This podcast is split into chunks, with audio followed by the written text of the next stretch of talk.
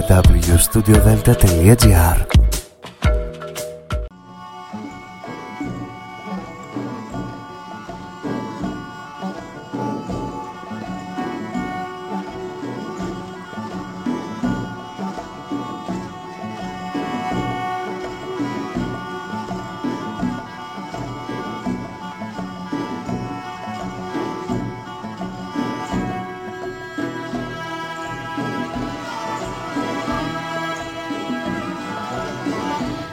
Καλή σας σήμερα κυρίες και κύριοι. Είναι η εκπομπή «Μύθοι και πολιτισμοί» με τη Γεωργία Αγγελή. Ζωντανά από το στούντιο Δέλτα, το ραδιόφωνο της καρδιάς μας.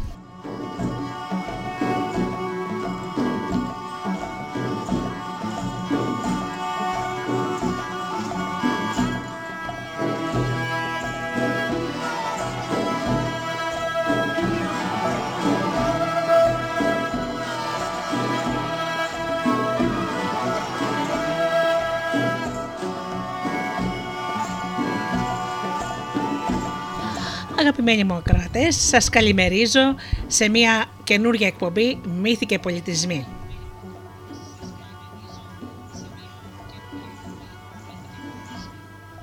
Σήμερα αγαπημένοι μου θα διαβάσουμε παραμύθια από την Καπαδοκία. Όμως σήμερα σας έχω και μια έκπληξη αγαπημένοι μου.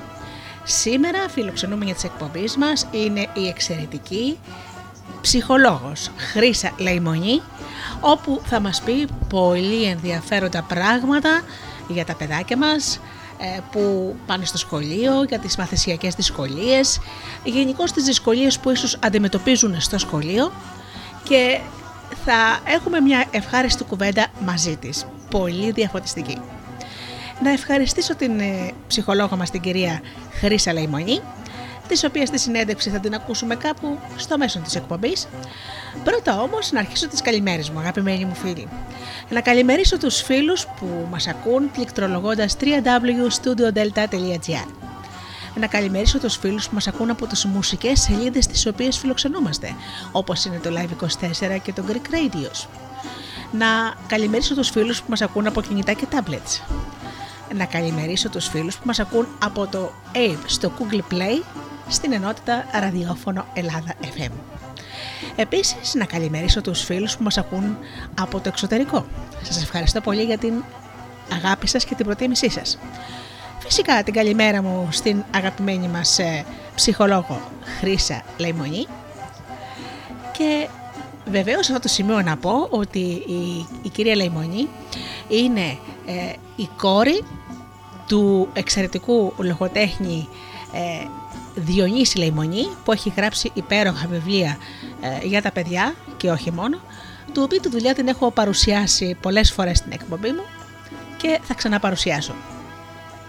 Και τελευταίος αφήνω και όχι βέβαια λιγότερο σημαντικό στους συνεργάτες μου, τον Τζίμι, την Αφροδίτη και την Ωρα. Εννοείται βέβαια ότι σήμερα έχουμε τραγούδια της Καπαδοκίας, εννοείται αυτό το πράγμα. Ξεκινάμε λοιπόν με τραγούδι και αμέσως μετά αρχίζουμε με τα παραμύθια μας.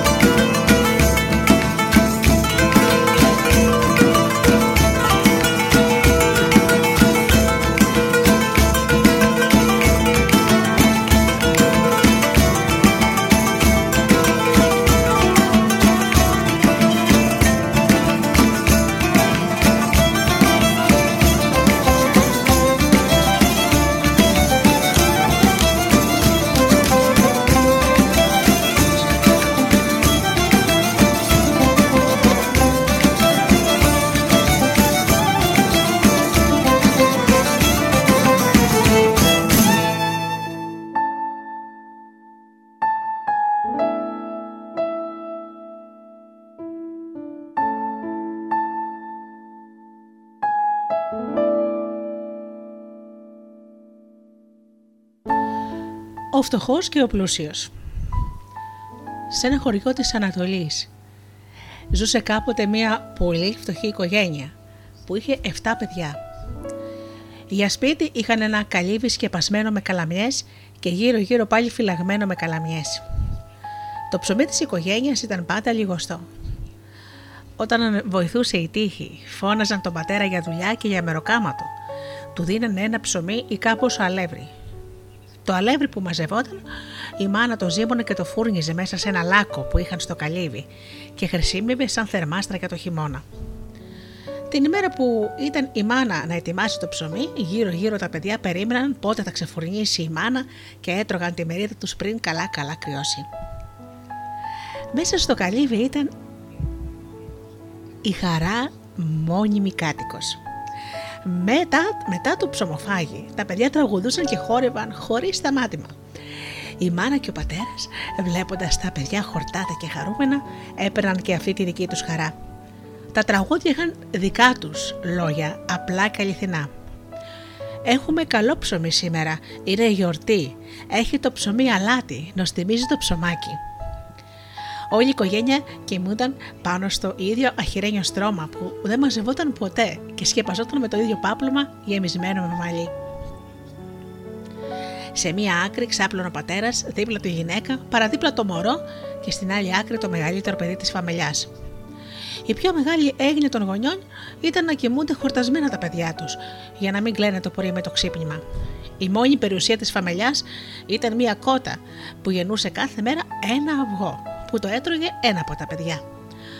Όλο στο καλύβι δεν βρισκόταν τίποτα άλλο για φαγητό. Έτρωγαν όλοι μαζί το αυγό για να ξεγελάσουν την πείνα τους.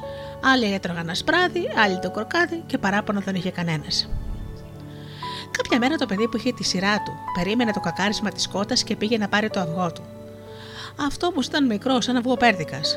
Το παίρνει και πηγαίνει στενοχωρημένο στη μάνα του. Μάνα, είμαι άτυχος. Αυτό το αυγό δεν φτάνει ούτε για μία μπουκιά. Κρίμα που περίμενα και έκανα όρεξη. Δεν πειράζει, λέει η μάνα. Την άλλη φορά μπορεί το αυγό σου να είναι μεγάλο σαν της χήνας.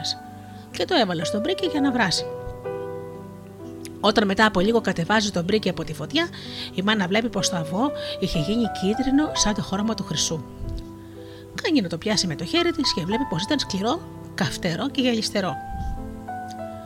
Αφήνει το αυγό να κρυώσει και βλέπει πως ήταν βαρύ και σκληρό σαν σίδερο. Δεν έσπαγε με τίποτα. Μάνα και παιδί έμεναν με την απορία μέχρι να έρθει ο άντρας του σπιτιού, ο οποίος βλέπει το αυγό και λέει: Γυναίκα, αυτό μοιάζει με χρυσάφι. Αύριο θα πάω στο σαράφι να ρωτήσω, γιατί εγώ δεν ξέρω από τέτοια. Την άλλη μέρα παίρνει το κίτρινο αυγό και πηγαίνει στο σαράφι. Είπε την ιστορία πως βρέθηκε στα χέρια του αυτό το πράγμα και περίμενε. Ο Σαράφης το παίρνει, το δαγκώνει λίγο, το κοιτάζει καλά-καλά και ξενορωτάει για να μάθει καλύτερα την υπόθεση. Αυτό είναι χρυσάφι, του λέει. Και είσαι τυχερός που η κότα σου γεννάει χρυσαφένια αυγά. Εγώ όμως δεν το αγοράζω γιατί φοβάμαι. Όπως ήταν αυγό και έγινε χρυσάφι, έτσι μπορεί να γίνει πάλι αυγό μετά από μία ώρα. Αν θέλεις να μου το δώσεις, το παίρνω για χατήρου σου δύο γρόσια για να αγοράσεις ψωμί για τα παιδιά σου. Θα ρωτήσω τη γυναίκα μου, λέει ο φουκαράς και γυρίζει πίσω με το χρυσό αυγό στο χέρι. Αφού το συζήτησε με τη γυναίκα του που δεν είχε ιδέα από χρυσάφια και θησαυρούς, το έκρυψε κάτω από το αχυρένιο στρώμα. Αραιά και πού κοίταζε αν βρίσκεται στη θέση του το αυγό και αν άλλαζε χρώμα. Και όσο περνούσε ο καιρός, το αυγό χρήσιζε πιο πολύ. Αρκετά πιο πέρα από το καλύβι του φτωχού ήταν το παλάτι ενός πλούσιου, που δεν είχε παιδιά. Το βιός του ήταν αμέτρητο. Είχε απέρατε εκτάσεις δικές του, πολλά κοπάδια ζωντανά. Στη δούλεψή του κρατούσε γραμματικούς, επιστάτες, εργάτες, υπηρέτες. Στην αυλή του είχε μια βρύση κοντά σε τρεις λεύκες που έτρεχε νύχτα μέρα κρυστάλλινο νερό. Έλεγαν πως τις νύχτες μέχρι τα ξημερώματα τραγουδούσαν και χόρευαν εκεί γύρω όμορφες νεράιδες για χάρη του νοικοκύρη τους. Στο μεγάλο δωμάτιο του παλατιού, όπου έμπαιναν λίγοι άνθρωποι, έλεγαν πως κατέβηκε ο δεύτερος ουρανός. Από πάνω είχε ζωγραφισμένα το φεγγάρι, τα αστέρια και άλλα ουράνια σώματα και στα πλάγια από τη μεριά της Ανατολής, αντί για παράθυρο, είχε ζωγραφιστό ένα χαμογελαστό ήλιο.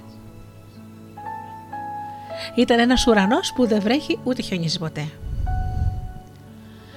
Δίπλα στην εξώπορτα της αυλής είχε μία μαρμάρινη βάση με δύο σκαλιά στη μία μεριά. Εκεί τραβούσαν οι υπηρέτες το άλογο το ραχβανί για να καβαλήσει ο πλούσιος και να πάει στις δουλειές και τις υποθέσεις του. Το πλούτος του φτωχού ήταν τα παιδιά του και οι χίλιες χαρές που έρχονταν μαζί με αυτά. Το πλούτος του φτωχού ήταν τα παιδιά του βέβαια και η χαρά που κατοικούσε μέσα στο σπίτι τους. Ο πλούτος του πλούσιο ήταν τα αμέτρητα χρήματα και το βιός του. Και έλεγαν πως με όλα αυτά που έχει δεν είναι ευχαριστημένος γιατί του λείπουν οι αληθινές χαρές της ζωής, τα παιδιά. Ανάμεσα στον πλούσιο και τον φτωχό δεν υπήρχε τίποτα κοινό. Μερικές μέρες μόνο πήγαινε ο φτωχός και δούλευε σαν εργάτης στα χτήματα του πλούσιου για να εξοικονομήσει λίγο στο αλεύρι για τα παιδιά του. Είχε όμως ένα μεγάλο βασανιστικό παράπονο φτωχός από τον πλούσιο. Ήθελε να τον χαιρετάει όταν καβαλά στο άλογο περνούσε από τον δρόμο μπροστά από το καλύβι του. Όταν τον έβλεπε ο φτωχό να έρχεται από μακριά με τους σωματοφύλακές του από πίσω, πήγαινε προς τον δρόμο και περίμενε να πάρει χαιρετισμό και να τον ανταποδώσει. Ποτέ όμως δεν άκουσε την καλημέρα του. Ο πλούσιος περνούσε κρατώντας το κεφάλι υψηλά και το μάτι καρφωμένο μπροστά, χωρίς να καταδεχτεί ποτέ του να στρίψει το πρόσωπο και να δώσει μία καλημέρα. Ζούσαν στον ίδιο τόπο, την ίδια γειτονιά και περίμενε. Ήθελε την καλημέρα του πλούσιου σαν μεγάλη χάρη. Ήρθε, πέρασε καιρός και κύλησαν τα χρόνια, χωρίς να σβήσει ο καημός του φτωχού. Έπεσε άρρωστος στο κρεβάτι και τον πήραν συλλογισμοί. Έπρεπε να ετοιμάσει τον εαυτό του για τον άλλο κόσμο. Για να κάνει την ετοιμασία αυτή, ήταν ανάγκη να τακτοποιήσει δύο υποθέσεις. Η μια ήταν να ακούσει ένα χαιρετισμό από το γείτονα, και η άλλη να μοιράσει το χρυσό αυγό που το δικαιούταν τα παιδιά του και η γυναίκα του. Για τη μοιρασιά σκεφτόταν, σκεφτόταν πολύ καιρό και η λύση δεν έβρισκε. Ε, πώς να κομματιάσει ένα χρυσό αυγό, πώς να τη μοιράσει δίκαια στη γυναίκα και στα παιδιά του; Φοβόταν μήπως χωρίς να το θέλει αδικήσει κάποιον από όλους και δεν τολμούσε να αποφασίσει. Κάποια στιγμή του ήρθε μια ιδέα. Στέλνει το μεγάλο παιδί και προσκαλεί τον πλούσιο να έρθει εξάπαντος στο καλύβι του. Σε θέλει, λέει, για πρώτη και τελευταία φορά στη ζωή του γιατί είναι ανάγκη. Ο πλούσιος έκανε τη χάρη και ήρθε στο καλύβι. Ο φτωχούλης ήταν ξαπλωμένος πάνω στο χερένιο στρώμα του, άρρωστος, αδύναμος και βαρύς. Έκανε να ανακαθίσει, αλλά δεν είχε δυνάμεις. Καλώς καταδέχτηκες να μπεις στο καλύβι μου γείτονα, του λέει. Ήρθαν, πέρασαν τα χρόνια και φεύγω για τον άλλο κόσμο. Έχω όμως ένα καημό και θέλω να στο ομολογήσω. Πες μου, γιατί ποτέ σου δεν γύρισες στο πρόσωπο να μου δώσεις μία καλημέρα; Ήθελα πολύ να την ακούσω από το στόμα σου, γιατί η καλημέρα είναι του Θεού και σε όποιον την, την λες, ανθίζει. Για να μην φύγω από αυτόν τον κόσμο, αυτό το μεγάλο παράπονο, σε κάλεσα να έρθεις και να με αποχαιρετήσεις, αφού δεν θέλησε ποτέ σου να με χαιρετήσεις. Μου έκανες μεγάλη τιμή που ήρθες στο κάλεσμα του αποχαιρετισμού. Και επειδή η πράξη σου αυτή έχει για μένα πολύ μεγάλη αξία, πάρε τούτο το αυγό που βασανίστηκα πολύ να το μοιράσω δίκαια, αλλά δεν το κατάφερα. Μου είναι τόσο βαρύ που δεν μπορώ να το σηκώσω. Αγκιστρώνει την ψυχή μου εδώ και χρόνια. Στο χώμα και δεν την αφήνει να πετάξει στα ουράνια, να περάσει εύκολα τα τελώνια. Άπλωσε το χέρι και ακούμπησε το αυγό στην παλάμη του πλούσιου γείτονα, που έμενε άλαλος και αμήχανος. Καθώς είπε τα τελευταία λόγια, άφησε και την ύστερη πνοή του. Ο πλούσιος κοίταξε γύρω του. Απόθεσε το χρυσό αυγό εκεί δίπλα στο χειρόστρωμα και με σκεφτό κεφάλι ορθώθηκε για να δώσει χαιρετισμό που χρωστούσε σε όλη του τη ζωή. Και καθώς άπλωνε βαριά τα βήματα για να φύγει, τον άκουσαν που έλεγε «Αν ένα τόσο μικρό κομμάτι χρυσό δίνει τόσο πολύ βάρος στην ψυχή και δεν την αφήνει να πετάξει, πώς θα πετάξει η δική μου ψυχή όταν έρθει η ώρα εκείνη με τόσα χρυσάφια που έχω παραχωμένα». Από τότε λένε ο ακατάδεικτος πλούσιος έγινε αλλιώτικος άνθρωπος. Ήταν καταδεκτικός και συμπαθητικός και δεν έλειψε η καλημέρα του Θεού από το στόμα του και την καρδιά του. Και έζησαν αυτοί καλά και εμείς καλύτερα.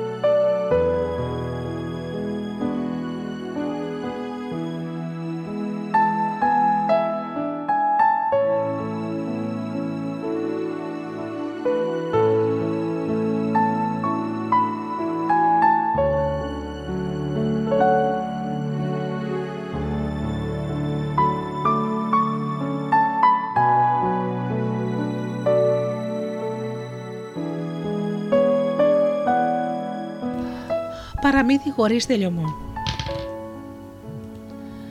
Μια φορά και έναν καιρό ήταν ένας βασιλιάς που είχε ένα μεγάλο βασίλειο. Βρήκε γυναίκα, παντρεύτηκε και απόκτησε ένα παιδί. Το παιδί μεγάλωνε με όλα τα καλά και οι γονείς ήταν χαρούμενοι και ευτυχισμένοι. Το παλάτι ήταν χτισμένο μέσα σε ένα δάσος και είχε αμέτρητα παράθυρα που φώτιζαν τα δωμάτια και τις επίσημες αίθουσες. Αρκετά μακριά ήταν ένας λάκκος όπου κάθε πορεία σκουπιδιάριδες πετούσαν τα αποφάγια και τα σκουπίδια του παλατιού. Σε αυτό το σκουπιδότυπο ερχόταν ένας γέροντας κουρελής και πιναλαίος και έψαχνε να βρει κάτι να χορτάσει την πείνα του. Κάποια μέρα βγαίνει το μικρό Βασιλόπουλο περίπατο με τον, με τον παιδονόμο του και βλέπει το γέροντα. Δεν είχε ξαναδεί τέτοιο άνθρωπο και τον παρατηρούσε με απορία. Ο γέροντας πρόσεξε την απορία του παιδιού και άρχισε να λέει τραγουδιστά. Στη ζωή στα μονοπάτια είδα σπίτια και παλάτια. Τώρα είμαι ένας γέρος, δίχως τόπο, δίχως μέρος. Σε καλύβι δεν χωράω, ψάχνω στάχρηστα να φάω. Πέρασε η ζωή ποτάμι και μ' άφησε καλάμι. Όταν τελείωσε το τραγούδι, μ' άρχισε να λέει ένα παραμύθι. Μια φορά και έναν καιρό ήταν ένα σεχαρό αρχοντόπουλο με γνώση. Ξύπναγε πριν ξημερώσει. Το Βασιλόπουλο έμεινε καρφωμένο στο ίδιο μέρος. Έβλεπε και άκουγε συνεπαρμένο ένα παραμύθι για τον νερόμυλο, το μιλονάκι και την νεράιδα. Κάποια στιγμή όμως ο Ποδενόμος τράβηξε με το ζόρι το παιδί από το χέρι και το πήγε στο παλάτι. Το πρώτο πράγμα που ζήτησε το παιδί την άλλη μέρα από τον Ποδενόμο ήταν να πάνε πάλι εκεί που είχαν βρει το γέρο παραμυθά. Το παραμύθι συνεχίστηκε και το παιδί αρέστηκε τόσο πολύ που δεν ήθελε να φύγει κοντά από το γέρο. Κάποια στιγμή όμως έπρεπε το παιδί να φύγει και αντί για χαιρετισμό, ο γέρος λέει: Μπαλ σεντέν, μαλ μπεντέν. Τι πάει να πει αυτό, ρωτάει το παιδί το σύνοδό του. Αυτό θα πει: Το μέλι από σένα, το παραμύθι από μένα. Δηλαδή, για να συνεχίσει ο γέρος το παραμύθι, πρέπει να του δώσουμε μέλι να φάει. Πηγαίνει το παιδί στον πατέρα του. Πατέρα, θέλω να τρώω μέλι για να δυναμώσω. Θέλω πολύ μέλι για να έχω πολλές μέρες. Ο Βασιλιάς παραγγέλει να του φέρουν τρία βαρέλια μέλι για το αγαπημένο του παιδί. Την τρίτη μέρα φορτώνεται μια κερίθρα μέλι ο μικρός και πηγαίνει στον παραμυθά για τη συνέχεια του παραμυθιού. Την τέταρτη, την πέμπτη και τις άλλες μέρες έκανε το ίδιο, ώσπου κάποτε άδειωσαν τα βαρέλια. Πάει στον πατέρα το μικρός και λέει: Πατέρα, θέλω μέλι. Αυτό που αγόρασες τελείωσε. Ο Βασιλιάς απόρρισε με το πράγμα. Τόσο μέλι να τελειώσει τόσο γρήγορα. Παραγγέλνει και του φέρουν άλλα τρία βαρέλια μέλι και διατάζει τους ανθρώπους να παρακολουθήσουν την υπόθεση και να πιάσουν τον κλέφτη. Φανερώθηκε η αλήθεια. Το μέλι πήγαινε στον παραμυθά. Φωνάζει τότε ο Βασιλιάς στο παιδί του και του λέει: Το μέλι είναι τροφή γλυκιά και δυναμωτική. Γιατί το κουβάλισες και το έδωσες στο γέρο; Το παραμύθι είναι πιο γλυκό, πατέρα. Εγώ μέλι δεν θέλω. Θέλω να ακούσω παραμύθι. Ο Βασιλιάς προσπάθησε, αλλά με κανένα τρόπο δεν κατάφερε να αλλάξει τη γνώμη του παιδιού του. Διατάζει και φέρνει τον παραμυθά μπροστά του. Ε, εσύ είσαι που αδειάζεις το μέλι τα βαρέλια μου. Μου αρέσει τόσο πολύ, Βασιλιά μου. Δεν το κλέβω, το αγοράζω. Και πώς γίνεται να το αγοράσεις, ξεγέλασες ένα μικρό παιδί και το ανάγκασες να γίνει κλέφτης της περιουσίας μου. Εγώ, Βασιλιά μου, έκανα μια συμφωνία. Είχα την εντύπωση πως ξέρεις και εσύ την υπόθεση. Τώρα που έμαθα τι έχει συμβεί, ζητώ συγγνώμη, δεν θα συνεχίσω. Το παιδί που ήταν μπροστά και άκουγε όλη τη συζήτηση βάζει τα κλάματα. Στενοχωρέθηκε τόσο που δεν μπόρεσε να το σταματήσουν με τίποτα. Ο Βασιλιάς βλέπει το παιδί του πικραμένο και παρηγόρητο. Σκέφτεται, ξανασκέφτεται και λέει στο γέρο παραμυθά. Γέροντα, αφού το παιδί μου μαγεύτηκε τόσο πολύ με το παραμύθι σου, συνέχισε το να ακούω κι εγώ και να βγάλω συμπέρασμα. Ο φτωχογέροντας άρχισε τη συνέχεια του παραμυθιού. Ο Βασιλιάς άκουγε με προσοχή. Μετά ήρθε και η Βασίλισσα, μετά ήρθε το Μεγάλο Συμβούλιο. Όλοι κάθεσαν και άκουγαν. Αρέστηκαν τόσο πολύ που ξέχασαν τις δουλειές τους. Κάποια στιγμή λέει το παιδί. Παππού ήρθε η ώρα να φας το μέλι σου και μετά συνεχίσεις. Ο Βασιλιάς όμως λέει στο παιδί: Άσε παιδάκι μου τον παππού να τελειώσει το παραμύθι του και μετά μπορεί να φάει το μέλι του. Ο παραμυθάς όμως σταμάτησε επακούοντα τη θέληση του παιδιού. Τότε ο Βασιλιάς δίνει διαταγή. Να κρατήσετε το γέρο στο παλάτι. Να του δώσετε ένα δωμάτιο να κοιμάται να τον πλύνετε, να τον ντύσετε, να του δώσετε ό,τι φαγητό θέλει.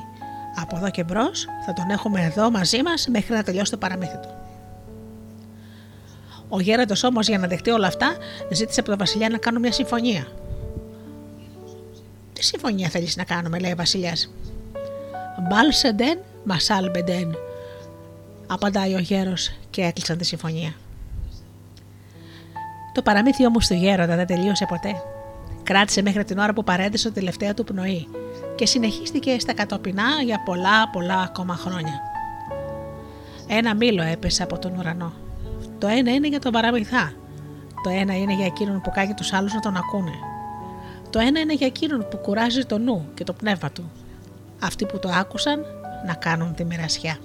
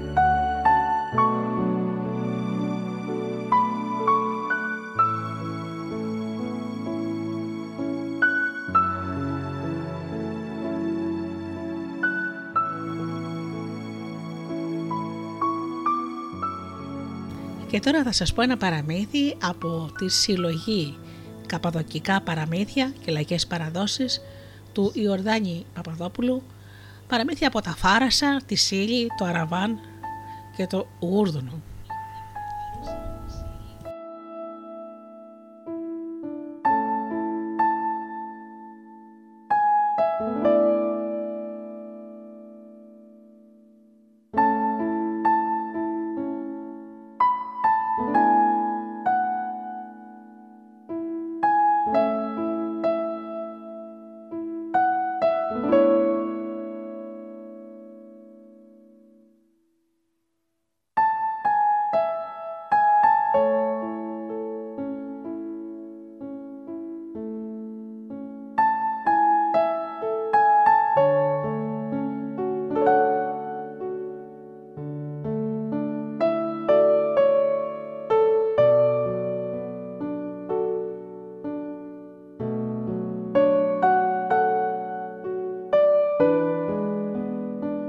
Συνέλευση των αγριμιών.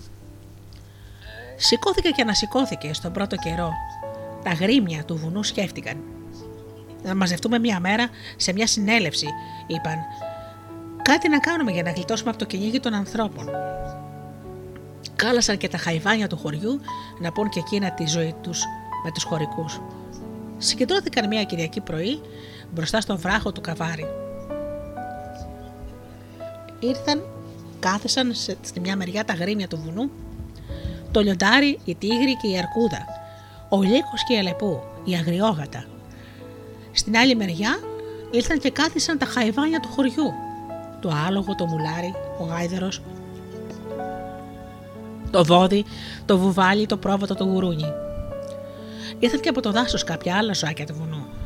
Και λούφαξαν παρέκι, το ζαρκάδι, το κουνάβι, ο λαγός, Στη συνέλευση τα γρήμια έβγαλαν επικεφαλίστο στην Αλεπού. Είπαν μεταξύ τους τα μεγάλα τα γρήμια. Αυτή η δική μας ζωή, ζωή δεν είναι. Κάθε μέρα έρχονται κυνηγοί και μας σκοτώνουν, όπου μας βρουν. Μας τουφεκίζουν με το δίκανο ή μας καρφώνουν με τα τόξα. Μερικοί άνθρωποι βάζουν και παγίδες και μας πιάνουν ζωντανούς. Μας λιανίζουν. Αυτή η ζωούλα μας ζωή δεν είναι. Τι θα κάνουμε για να γλιτώσουμε από αυτή την αθλειότητα; Μίλησαν και τα ζώα του χωριού και είπαν: Μα εμείς το δικό μας βάσανο είναι χειρότερο. Οργώνουμε την άνοιξη και το φθινόπωρο τα χωράφια τους και σέρνουμε στην κάψα του καλοκαιριού τη δοκάνα, στο αλόνι και κουβαλάμε μέσα στην ανεμοθύελα το χιονιά, ξύλα από το δάσος. Μας δέρνουν και από πάνω με το ραβδί, μας κεντούν με τη βουκέντρα. Και στα στερνά μερικούς μας αφήνουν νηστικού στι ερημιές και μερικούς μας φάζουν. Τρώνε το κρέας μας και το δέρμα μας κάνουν τσαρούχια. Λιώνει το πετσί μας στον δρόμο. Αυτή η ζωούλα μας ζωή δεν είναι. Να βρούμε έναν τρόπο να γλιτώσουμε. Είπε τότε και η Αλεπού που ήταν πρόεδρος στη συνέλευση. Ε, σύντροφοι, έχετε δίκιο. Οι άνθρωποι σκοτώνουν τα γρήμια του βουνού και σφάζουν τα χαϊβάνια. Μα σκεφτήκατε γιατί φέρονται έτσι; Εμείς οι αλεπούδες κλέβουμε τις κότες τους. Οι αρκούδες κλωτσούν, κλωτσούν τα, τα μελίσια και τρώνε το μέλι τους. Ο λύκος τρώει τα πρόβατα και τα γίδια, και το λιοντάρι κατασπαράζει τα μοσχάρια και τα γαϊδούρια. Σεις πάλι τα ζώα του χωριού, τι θα κάνετε χωρίς το παχνί αφέντη σας; Πώς θα πορευτείτε στα βουνά, χωρίς τάβλο, στενανεμοθύελα, χωρίς άχυρο, χωρίς ανώ και διάφορες άλλες τροφές του χειμώνα, χωρίς την προστασία του αφεντικού σας. Εδώ πάνω στο λόγο του Αλεπούς είπαν και τα άλλα αγρίμια του βουνού. Ώστε, τι λέτε σύντροφοι, από εδώ και ύστερα να γυρίσουμε όπως είμαστε στη φωλιά μας. Τα γρήμια στο βουνό και ο καθένας να πάει στη σπηλιά του. Α αρχίσουμε τώρα πόλεμο με τους χωριανούς. Αν αρχίσουμε, θα έλθει μπελάσκη στο κεφάλι μας, είπαν και τα χαϊβάνια του χωριού. Να πάμε κι εμείς κοντά στους χωρικούς μας, ο καθένας στο στάβλο του αφέντη του. Η Αλεπού είπε: Πηγαίνετε τα γρήμια, ο καθής στη σπηλιά του και τα χαϊβάνια στο παχνί τους. Και η συνέλευση των αγριμιών, ως εδώ ήταν, σκόρπισαν και έφαγαν και, και πήγαν. Αφού λοιπόν έφαγαν και ήπιαν, φτάσαν στην ευτυχία τους. Το παραμύθι ήταν από τα Φάρασα και ο αφηγητής ο Ηλίας Ζαχαρόπουλος.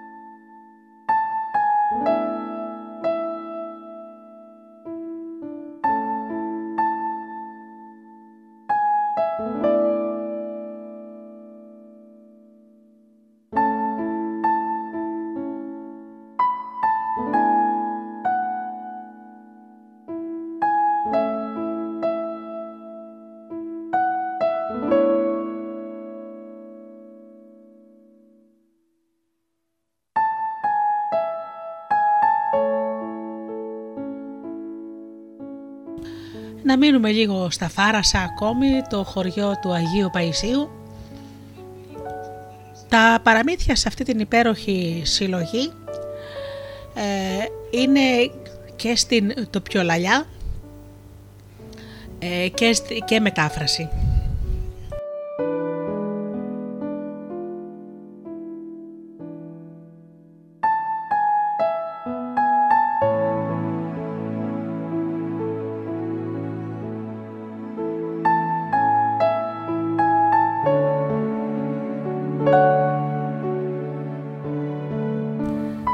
Επιχειρήσω για αγάπη ε, των ε, ανθρώπων που κατοικούσαν στην Καπαδοκία τις αλυσμόνιατες πατρίδες να σας διαβάσω ένα κομμάτι από το επόμενο παραμύθι στα καπαδοκικά και αμέσως μετά θα σας τα πω στην ε, καθομιλουμένη για να το καταλάβουμε όλοι. Πάμε λοιπόν. Το Σοηρίδι Τζιοάσλανος Σα πάλετες χρόνες, τζας ήσαντε τα καμίλε, τελάλι, τζι απατατζή, ξουριστέρι του ρουσού, τα τζαναβάρα πήκαν, αμεντζιλίσι να ειδούν το κετζίμιντον. Πασλάταν να τζαβαρίζουν, τους αηνοί να χωρίσουν, το χαβλού του τζαΐ, το τζινιή του σορουσί, τζάι σο ορμάνι. Σηκώθεν, τζάι είπεν, τι κιτζός αοπός. Ε, ντόστι, ντε προ να βγάλουμε τον τσουφάλά μας. Σο μεντζελίσι. Είπεν, τι κιτζάσλανος χέμεν. Εγώ είμαι ο πατησάχος τσίπ του ρουσού, τζάι του μουνού, των τσαβαρίων πέφτει. Με να εινώ εγώ ο Τζουφαλάς σώμεν τζελίσι. Ναι σηκώθην τζάι το σοηρίδι τζάι είπεν «Δική». Ο Ασλάνος ένι βινατόν τζαναβάρι. Μεν τα χείλη του ένι λειψό. Να πήκουμε το ορκούδι τζουφαλά μας, τζούκι χεμ πολύ αχυλούς, ένι χεμ κατέσι. Πεξίματα τζάι ινσανού τερτύπε. Ο Ασλάνος χολιέστη μότου σου σοϊριδού το κατσί. Κόνσες ντα ο μούντζος τζάι υπεντική «Χα, βρωμιέρι». Τα τζαναβάρα με την μούγκρισμα εύκαλαν το ορκούδι με χτάρι, το μεντζελίσι, τεστέρου τζάζ όρσανε, τα βτζιλίκι τούνε. Το αρκούδι ποσάλτεν το μεντζελίσι. Το σορίδι τζάζ Δε βγαίγε το ασλάνο μπρο, η ρίστη των κόν του τζαν έκουσεν. Σο μύτη του γνέντα. Ο ασλάνο σχολιέστην, σηκώθαν το γουργούρου του, τα τζάρε με εντράπη, δα σπαράξει σο με τζελίσι πέσου. Είπεν τίκη σο σοερίδι, να κρατεί ο κόσου. Εδώ την ευή, ευή, αδέ σου καβάρι, τον κατζί να μετρηθούμε είπε την τζάι το σοηρίδικη «Χα, χαρνάρδου». Πίν το σοηρίδι, σο κουμάσι είπεν τι σι η νέκα του κι την ευή χα υπάω να μετρηθώ μον τον ασλάνο σου καβάρι το κατζάσι. Τρόμαξαν η σκρόφο απασλάντσιν να τζαναβαρίζει. Χάι βάι βάι, πώς να το μας ήβρε το τσουφάλι μας την εβίντζα ο Ασλάνος «Α, παλτσαλατήσει τον άντρα μου». «Παπίκο, δε, δε χούς, άντρα μου, το ενέ μαξουλέ μου ταρφανά».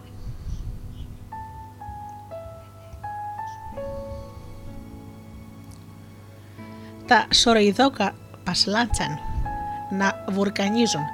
Πάει νούμε μη τα αρφανά δεχούς τον παπάκα μας. Άμας φαν ηλίντζι με το σοηρίδι την τζάι ύπνωσεν, χως την εβίντζα, χορλατίζει σερμπέσα. Τζάς σηκώθην την εβίντζα, πιν τζάι πήρεν το γουβάλι μάρτυρα τέι. Τεμπρό, τσιλίσταν, καπέσου, στέρου για βάσα για βάσα, επίαν του σου καβαρί το κάντζι. Ατζί πλεκλε... Πεκλεντίγκεν ο Ασλάνος, μότο καπλάνι μάρτυρα. Ήτουν του ντάμαν τζουντζάι, αοπός μεχτάρης, τζάι τοκτόρης. Τζας για να στέσαν το σοηρίδι μου, το γουβάλι σακά καπέσου, τα πεμινά τζο πόρκαν να κρατήσουν το σολούχι του στη βρώμα του φερίγκιν άνεμους. Ο Ασλάνος πήρε το καπλάνι τζάι χίτσαν έφυγαν μακριά. Ο απός του ήτουν αντζή μεχτάρ τζάι τοκτόρ πόμιν λέικο. Πιέσιν το μυτί του εθίντζιν τα κοσλούχα σαφτάλμε του. Έγραψαν το τευτέρο του κι. Ο Ασλάνος έφην πόμινε παλικάρι το σοηρίδι. Δόντζεν το χαρτίο σου σοηρίδι τζάι χίτζεν. Ο αοπόσου τον σλάνο κοντά. Ειρήντζιν το σοηρίδι σο κομμάσι. Δόντζιν το χαρτίο η γυναίκα του. Χάριν η σκρόφα πέτασαν τη χαρά του τα σοηριδόκα. Το σχηρίδι δεύειν πάνω τον ασλάνο πυρ μου τα χούτζι χλατήσει. Έφαν, έπαν, έφτασαν σαν μουράτε τον. Ντεμέκ. Σώσο ηρίδι μου παλαστές, αϊνής περπάτη. Τζάι τζέινο, σέρετε.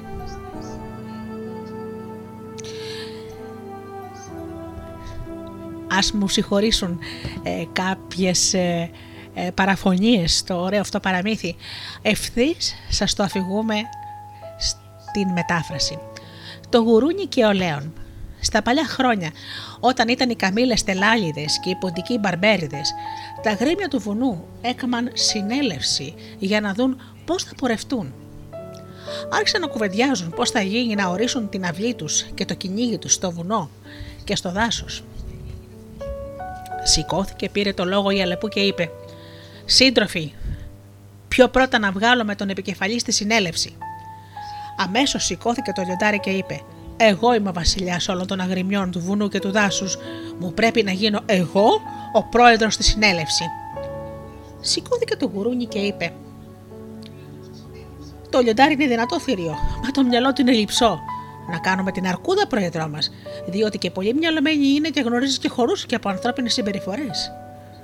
Το λιοντάρι νευρίασε με αυτό το λόγο του γουρουνιού. Του ρίξε μια μούζα και του είπε: Να βρωμιάρι. Τα γρήμια του βουνού με μία βοή έβγαλαν τον πρόεδρο στη συνέλευση την Αρκούδα. Στο τέλος, αφού όρισαν την περιοχή του κυνηγιού τους, η Αρκούδα διέλυσε τη συνέλευση. Ο γουρούνος, καθώς περνούσε μπροστά από το λιοντάρι, του γύρισε το πισινό και του αμόλυσε μία πορδί κατά, κατά στη μύτη του. Το λιντάρι νευρίασε. Του σηκώθηκαν τρίχες στη σχέτη του. Μαντράπηκε να τον κατασπαράξει μες στη συνέλευση. Είπε στο γουρούνι: Αν σου βαστάει ο πισινός, έλα εδώ αύριο στο καβάρι το βράχο να μετρηθούμε. Και λέει το γουρούνι: Θα έρθω. Πήγε ο γούρουνο στην καλύβα και είπε στη γυναίκα του: Αύριο θα πάω να μετρηθώ με το λιοντάρι στο κάβαρι το βράχο. Τρώμαξε η σκρόφα και άρχισε να ουρλιάζει. Άι βαϊ βαϊ, τι είναι αυτό που μας βρήκε στο κεφάλι μας; Το λιοντάρι την αυγή θα ξεσκίσω τον άντρα μου. Ε, τι θα κάνω εγώ χωρίς τον άντρα μου με εννιά ορφανά μωρά; Τα γουρουνάκια άρχισαν να γριλίζουν. Τι θα γίνουμε εμείς τα ορφανά δίχως τον πατερούλι μας, θα μας φάνε λύκοι. Ο γούρουνο πήγε και κοιμήθηκε ως την αυγή και ροχάλιζε μέρημνα. Όταν ο γουρούνο σηκώθηκε το πρωί, πήγε και πήρε το βούβολο για. Με συγχωρείτε.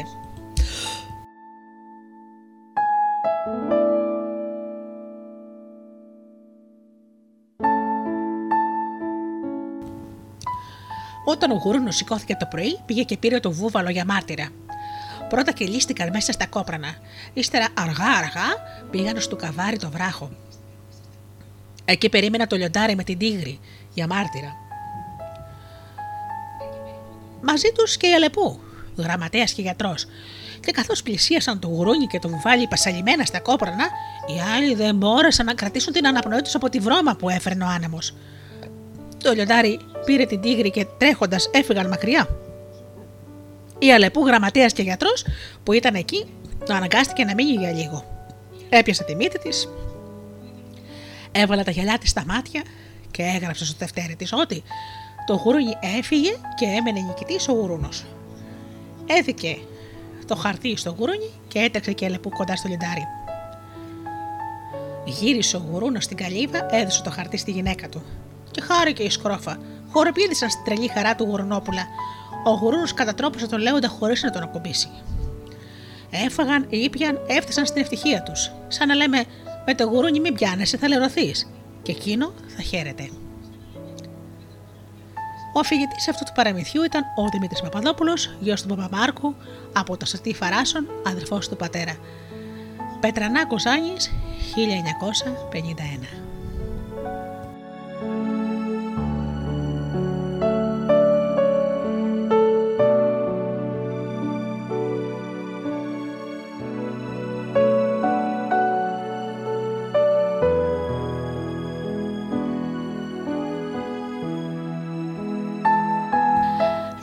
Ένα τραγουδάκι και αμέσως μετά θα ακούσουμε την ωραία συνέντευξη που μας έδωσε η κυρία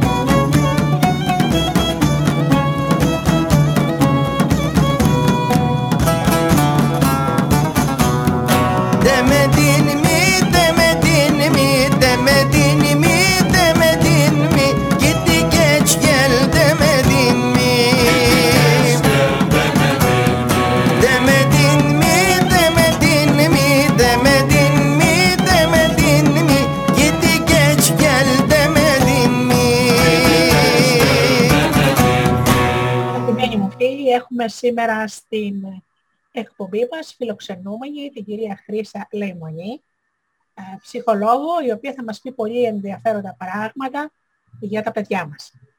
Ε, καλημέρα σας κυρία Λεϊμονή. Καλημέρα. Μπορείτε να μας πείτε μερικά πράγματα για εσάς. Φυσικά. Καταρχάς χαίρομαι πάρα πολύ που είμαι σήμερα εδώ μαζί σας. Ε, λοιπόν, είμαι ψυχολόγος. Έχω τελειώσει τις σπουδές μου στην, στο Αριστοτέλειο Πανεπιστήμιο στη Θεσσαλονίκη και τώρα ολοκλήρωσα και το μεταπτυχιακό μου πάνω στη συμβουλευτική ψυχολογία στην εκπαίδευση, την ειδική αγωγή και την υγεία εδώ στο Βόλο. Ε, εδώ και τρία χρόνια εργάζομαι με παιδιά και τη συμβουλευτική γονέων. Ε, βρίσκομαι σε ένα κέντρο στο οποίο έρχονται κυρίως παιδιά τα οποία έχουν μαθησιακές δυσκολίες, ε, αλλά όχι μόνο. Ε, εκεί πέρα δουλεύουμε κυρίως συναισθηματικές δυσκολίες των παιδιών, ε, δηλαδή ασχολούμαστε με τη διαχείριση των συναισθημάτων, κυρίως τη διαχείριση άγχους, ε, την ενίσχυση της αυτοπεποίθησης, το να μάθουν τα παιδιά πώς να μπαίνουν όρια στις συμπεριφορές τους, Επίσης, ε, μπορούμε να δουλέψουμε με τη διαχείριση, ας πούμε, διαζυγίου, όταν ένα παιδί έρχεται από χωρισμένους Ε, συνήθως, στην αρχή έρχονται... Ε, συνήθως έρχεται η μητέρα με το παιδί Ε, εμείς αυτό που ζητάμε πάντα είναι να έρχονται όλοι μαζί και ο πατέρας. Ε, βέβαια, στο 90% των περιπτώσεων έχετε η μητέρα με το παιδί. Σπάνια βλέπουμε τους πατεράδες. Ναι. Το οποίο νομίζω είναι σημαντικό παρατήρηση. Ε, οπότε στην πρώτη συναντρία έρχονται πάντα μαζί. Η μητέρα είναι αυτή που συνήθως θα μας πει ποια είναι τα θέματα που έχει εντοπίσει, τι θέλουν να δουλέψουν.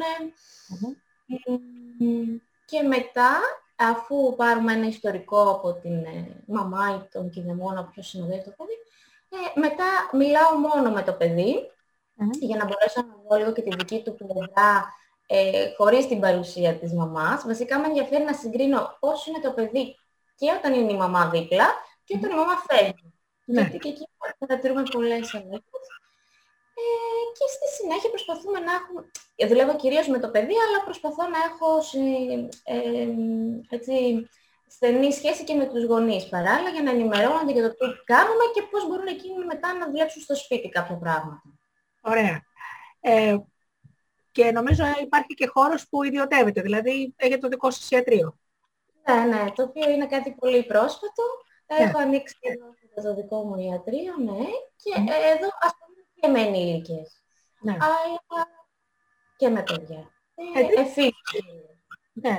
Εντύπωση μου κάνει ακόμα ότι οι πατεράδες έχουν μία άρνηση Μμ. ότι το παιδί τους θέλει κάποια ίσως βοήθεια, μια παρακίνηση, μια ενθάρρυνση.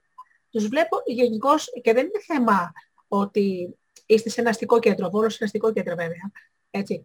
Αλλά το βλέπω και στην Αθήνα. Δηλαδή, και τόλμησα να πω σε, μια, σε ένα ζευγάρι ότι το παιδάκι τους αντιμετωπίζει μαθησιακές δυσκολίες και ο πατέρας, ο πατέρας χύμιξε να με φάει. Ναι. Γιατί, Ναι. γιατί δεν έχουν τόσο άρνηση οι, πα, οι, οι πατεράδες για τα παιδιά τους. Ε, δεν ξε- νομίζω ότι οι μητέρες είναι αυτές οι οποίες το ψάχνουν και περισσότερο, ενημερώνονται περισσότερο, οπότε προβληματίζονται πάνω στο θέμα. Και όταν παρατηρούν ε, κάτι, είναι Ναι. πιο ανοιχτές στο να έρθουν να το ακουμπήσουν, να το συζητήσουν. Ενώ οι πατεράδες είναι λίγο πιο κλειστοί και συνήθως είναι και αυτοί οι οποίοι δεν έχουν τόσο, σχέση, ε, τόσο στενή σχέση με το παιδί, οπότε δεν το παρακολουθούν όταν διαβάζει, ε, δεν το ζουν στην καθημερινότητά του, οπότε τους είναι και πιο δύσκολο να το αντιληφθούν Ναι, ότι υπάρχει.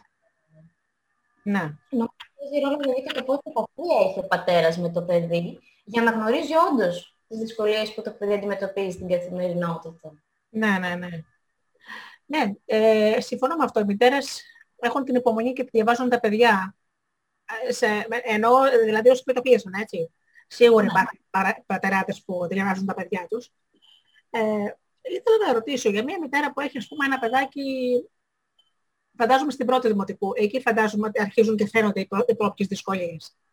Ε, με τι σημάδια θα, θα δει, θα δει στο παιδί της και θα καταλάβει ότι κάτι συμβαίνει για να μπορέσει να το δουλέψει με, με έναν ειδικό, με έναν ψυχολόγο ας πούμε; Τι πρέπει να δει.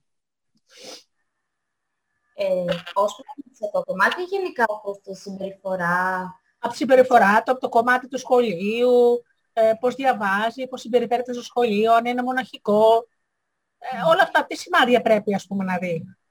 Καταρχάς, συνήθως εμ, ο εκπαιδευτικός της τάξης είναι αυτός ο οποίος την ενημερώσει πρώτος τους γονείς για το ότι έχει παρατηρήσει ε, είτε κάποιες μαθησιακές δυσκολίες στο παιδί, όπως το να είναι λίγο πιο πίσω στην ανάγνωση, να κάνει συστηματικά λάθη, τα οποία τα έχουν μάθει πολλές φορές, δηλαδή σε πολύ βασικούς κανόνες ή σε πολύ βασικές λέξεις ορθογραφίας, οι οποίες έχουν δει άπειρες φορές.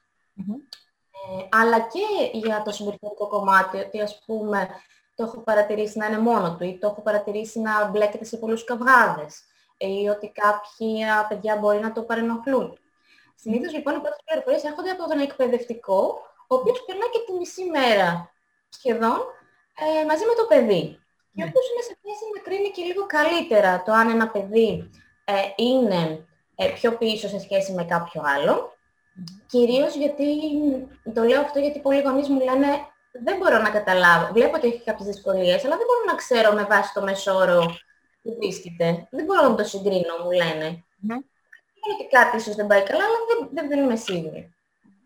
Οπότε ένα πρώτο πράγμα είναι σίγουρα ε, να συζητήσουμε τον εκπαιδευτικο ε, ένα δεύτερο είναι ότι αν είναι αυτοί που το διαβάζουν, ε, παρατηρήσουν παιδιά τα οποία καταρχάς ε, συνήθως δεν έχουν καθόλου κίνητρο για διάβασμα, ε, κουράζονται πάρα πολύ εύκολα, μπορεί να είναι ε, υπερκινητικά ενδεχομένως με την έννοια ότι σηκώνονται όλη την ώρα, αλλάζουν συνεχώς θέμα, δηλαδή ενώ συζητάμε την άσκηση των μαθηματικών ε, μπορεί να πει κάτι εντελώς άσχετο, αλλά αυτό σε ένα συστηματικό και έναν επίμονο βαθμό. Έτσι. Γιατί ε, μέχρι ένα σημείο είναι φυσιολογικό.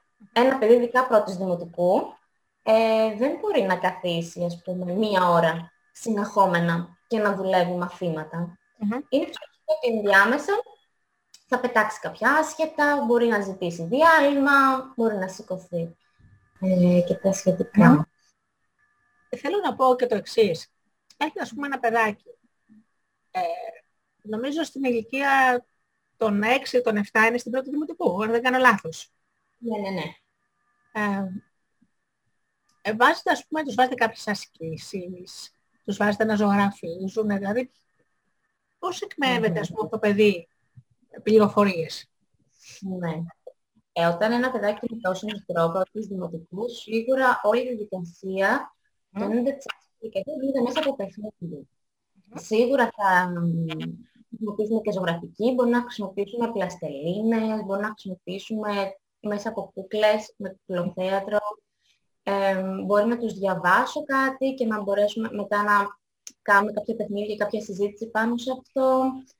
Ε, πάντως γίνεται με δημιουργικούς τρόπους, ανάλογα βέβαια και το τι αρέσει το κάθε παιδί. Mm-hmm. Γιατί έχει τύχει να μου πει παιδί και δεν αρέσει να ζωγραφίζει. Το οποίο μου είχε φανεί πολύ παράξενο την πρώτη φορά. Ναι. Έτσι, δεν το περίμενα. Οπότε η ζωγραφική δεν ήταν ένα μέσο για να το προσεγγίσουμε. Mm-hmm. Ε, αλλά του άρεσε αυτό να ακούει, ας πούμε, ιστορίες. Οπότε ε, διαβάζαμε, φτιάχναμε μαζί κάποια ιστορία. Ή mm-hmm. παίζαμε με παιχνίδια τα οποία μπορούν ε, συμβολικά να αναπαραστήσουν τα προβλήματά του. Π.χ. με κάποιες τέτοιες, ε, να πούμε ότι αυτή είναι η μαμά, αυτός είναι ο μπαμπάς, τι θα λέγαμε μεταξύ τους, ε, και να κάνουμε κάποια τέτοιου είδους παιχνίδια σενάρια. Mm-hmm. Ναι. Ε, τα παιδάκια είναι συνεργάσιμα όταν έρχονται σε ένα κέντρο, ενδεχομένως που δηλαδή σε ένα ιατρείο. Mm. Κάθονται, μιλάνε. Ε, στις περισσότερες των περιπτώσεων, ναι. Ε, στην αρχή είναι διστακτικά πολύ. Ε, και τα παιδιά νομίζω είναι επιφυλακτικά, δεν ανοίγονται αμέσως. Ε, όμως αν αισθανθούν ασφάλεια και αν αισθανθούν ότι δεν είναι κάτι πολύ τρομακτικό αυτό που θα κάνουν εκεί, ε, μετά σιγά σιγά ξεκλειδώνονται. Ναι. Ε, σίγουρα όμως θέλουν χρόνο. Δηλαδή, ένα παιδί μπορεί να περάσει αρκετός καιρός μέχρι να σου πει κάτι το οποίο το απασχολεί ε, και συνήθως δεν θα το πει άμεσα, θα το πει έμεσα. Ναι. Με τρόπο. Ναι. Ε, για να μπορέσουμε ας πούμε, να δώσουμε στα παιδιά μας με ε, περισσότερη, πώς να το πω, ε, φαντασία, να, τα, να ανοίξουν τα μυαλά τους. Ε, θεωρώ ως αφηγήτρια ότι αυτό το κάνουν τα παραμύθια. Mm-hmm. Εσείς τι λέτε για αυτό το θέμα; Ναι, ναι. ναι βοηθάει πάρα πολύ. Γενικά τα παραμύθια ε, βοηθά πάρα πολύ και στο να μπορέσουν τα παιδιά να μπουν και στη θέση του άλλου. Ε, αυτό, ας πούμε, εγώ δουλεύω πάρα πολύ με τα παραμύθια, στο πώς όταν θα μπουν στη θέση του ήρωα, ε, τελικά θα καταφέρουν να σκεφτούν πώς μπορεί να αισθάνεται και κάποιος άλλος άνθρωπος. Ε, γιατί τα παιδιά στην αρχή της ζωής τους είναι πάρα πολύ εγωκεντρικά. Σκέφτονται με βάση τον εαυτό τους, το τι αισθάνονται αυτά, πώς αντιδρούσαν αυτά. Και πολλές φορές είναι πολύ δύσκολο να σκεφτούν ότι άλλοι άνθρωποι αντιδρούν διαφορετικά. Ένας φίλος τους δηλαδή μπορεί να αντιδράσει διαφορετικά. Ή η μαμά, ο μπαμπάς μπορεί να αντιδράσουν διαφορετικά. Οπότε μέσα από τα παραμύθια ε, το καλλιεργούμε πολύ αυτό. Ε, Συν το ότι πολλές φορές εμένα μου αρέσει για παράδειγμα να τους βάζω να, ένα παραμύθι που το έχουμε διαβάσει, να αλλάξουν για παράδειγμα το τέλος ή να σκεφτούν μια, μια σκηνή διαφορετικά. Ναι. Ε, τι θα έβαζαν αυτοί, τι θα, ποια θα ήταν η δική του συμβολή ή αν έπρεπε να το συνεχίσουμε το παραμύθι. Ναι. Οπότε αυτό σίγουρα βοηθάει πάρα πολύ στη φαντασία τους και στο να σκεφτούν και εναλλακτικές, άλλους τρόπους που θα μπορούσαν έτσι, ο ήρωας να αντιμετωπίσει το θέμα του. Ναι. Έχω παρατηρήσει το εξής. Ε, τα κλασικά παραμύθια, ας πούμε όπως είναι η κοκκινοσκοφίτσα, ε, με το κακό υλικό, τα κατσικάκια και όλα αυτά, ε, είναι κάπως τρομακτικές οι ιστορίες. Και, και να πω σε αυτό το σημείο ότι τα παραμύθια που έχουμε τώρα τα είχαν διαμορφώσει οι αδελφοί Γκριν ε, κάπου στο 1800. Τα πρώτα όμως παραμύθια που φύγανε από εκδόσεις του Σάρλ Περό ήταν πραγματικά τρομακτικά. Ήταν, περίχαν μέσα κανιβαλισμό, ε, περίχαν αιμομιξίες και πολλά άλλα πράγματα. Και δεν απευθυνόταν σε παιδιά. Δεν απευθυνόταν σε παιδιά. Απευθυνόταν σε ενήλικες. Ε, τα διαμόρφωσαν κάπως οι αδελφοί Γκριν. Παρ' όλα αυτά όμως είναι κάπως τρομακτικά. Σε μια ηλικία ας πούμε που είναι 6 ετών, 5 ετών, ε, να τους διαβάζουμε πιο πολύ λογοτεχνικά παραμύθια ε, και σε ποια ηλικία είναι έτοιμα να δεχθούν ας πούμε το κακό τέλος της κοκκίνος κουφίσης λόγω χάρη ή οποιοδήποτε άλλο κλασικού παραμυθιού. Mm-hmm. Είναι δεν πάνω σε αυτό το θέμα. Ε, νομίζω ότι ε, τέτοιου είδους παραμύθια δεν εγγράφονται στα παιδιά με τον ίδιο τρόπο που εγγράφονται σε εμάς, στους ενήλικες. Δηλαδή τα παιδιά σε αυτή τη φάση, όταν θα ακούσουν αυτό το παραμύθι, ε, δεν αντιλαμβάνονται όλες αυτές τις έννοιες του κανιβαλισμού, έτσι, και του, ε, της ημομιξίας. Δεν είναι σε θέση ακόμα να το αντιληφθούν. Δηλαδή τα παιδιά μένουν σε πολύ πιο βασικές έννοιες του παραμυθιού. Όπως ας πούμε το... Ε, αν η κοκκινοσκουφίτσα φοβήθηκε όταν μπήκε ο λύκος μέσα. Mm-hmm. Ε, το πώς η κοκκινοσκουφίτσα περνάει με τη γιαγιά της. Mm-hmm. Ε, το πόσο κοντά είναι. Δηλαδή μένουν πιο πολύ σε αυτά τα στοιχεία. Οπότε, ε, έχω την αίσθηση ότι δεν είναι το ίδιο τρομακτικά ε, για τα παιδιά όπως ίσως νομίζουμε ότι ναι. είναι όταν τα πούμε. Ναι. Ε, γιατί έχω διαβάσει και σε ομάδες παιδικών βιβλίων που είμαι μέλος, ότι κάποιες μητέρες, ε, πώς να το πω, προφυλάσσουν το παιδί τους από την πραγματικότητα. Ε, δεν τα αφήνουν, δεν τους διαβάζουν τέτοια παραμύθια, ας πούμε, ότι ενδεχομένως ο κακός λύκος να είναι ένας κακός άνθρωπος που μπορεί να σε αρπάξει άμα περπατάς μόνος σου. Ε, ε, παθαίνουν ε, ε, κάτι ε, πάρα πολύ άσχημο για να διαβάσουν στα παιδιά τους την αλήθεια. Mm. Ε, δεν, νομίζω, δεν νομίζω αν είναι καλή τακτική αυτή, δεν ξέρω τι λέτε κι εσείς. Ναι. Ε, νομίζω ότι οι φράσεις και οι τακτικές που χρησιμοποιούμε πολλές φορές όλοι μας για να βάλουμε ένα παιδί πούμε, σε τάξη όπως θα σε φάει ο μπαμπούλας και κάτι τέτοια ε, είναι πολύ πιο τρομακτικά από το να διαβάζουν ένα παραμύθι μέσα στο οποίο υπάρχει ένας ήρωας ο οποίος είναι κακός, όπως ο κακός ο λύκος. Ε, οπότε νομίζω ότι οι γονείς δεν χρειάζεται να φοβούνται. Ίσα ίσα, ε, μέσα από τα παραμύθια τα παιδιά μπορούν να μάθουν με έναν ομαλό τρόπο ότι οι άνθρωποι δεν έχουμε μόνο την καλή μας πλευρά και ότι υπάρχει και η αρνητική και ότι πρέπει και να προσέχουμε και ότι πρέπει και να έχουμε το νου μας και ότι όλα είναι και λίγο ρευστά και ο καλός μπορεί να γίνει μέσα στο βιβλίο κάποια στιγμή κακός και το ανάποδο. Οπότε νομίζω ότι είναι περισσότερο βοηθητικά παρά ναι. τρομακτικά. Και, ναι. μα, και επειδή μάλιστα συνήθως μέσα στο παραμύθι αυτό δίνεται και η λύση, mm-hmm. ε, συνήθως, το πώς τελικά αντιμετωπίζουμε την κατάσταση, μπορούμε στο τέλος να μείνουμε περισσότερο σε αυτό και ναι. να συζητήσουμε πάνω σε αυτό μετά το τέλος του παραμυθιού. Ναι, με βρίσκεται σύμφωνη σε αυτό. Ε, νομίζω ότι δεν πρέπει να κρύβουμε από τα παιδιά την αλήθεια. Και ίσως καμιά φορά έχω δει ότι την υποψιάζονται την αλήθεια τα παιδιά. Ναι. Αυτό θα έλεγα τώρα. Νομίζω ότι τα παιδιά την γνωρίζουν ήδη την αλήθεια. Και καμιά φορά είναι ισχυρότερο το να έχουν αυτό που είπατε και εσείς υποψίες και να φαντάζονται διάφορα μετά με το μυαλό τους. Ενώ αν ο γονιός μπορέσει να, να μιλήσει στο παιδί με έναν τρόπο απλό και κατανοητό, το παιδί μπορεί ε, να νιώσει μεγαλύτερη ασφάλεια και να ηρεμήσει μετά. Ενώ με το μυαλό του μπορεί να κάνει χειρότερα σενάρια με βάση αυτά που υποψιάζεται. Ακούει μια πληροφορία και μπορεί μέσα στο μυαλό του να τη γιγαντώσει. Ναι. Αν όμως αυτό συζητηθεί με το γονέα, τότε αυτό μπορεί να πάρει τις διαστάσεις που χρειάζεται. Τόσο όσο. Ναι. Πολύ ωραίο αυτό. Ναι, θα το λέω και πάλι στις μητέρες. Θέλω να ρωτήσω και κάτι άλλο τώρα.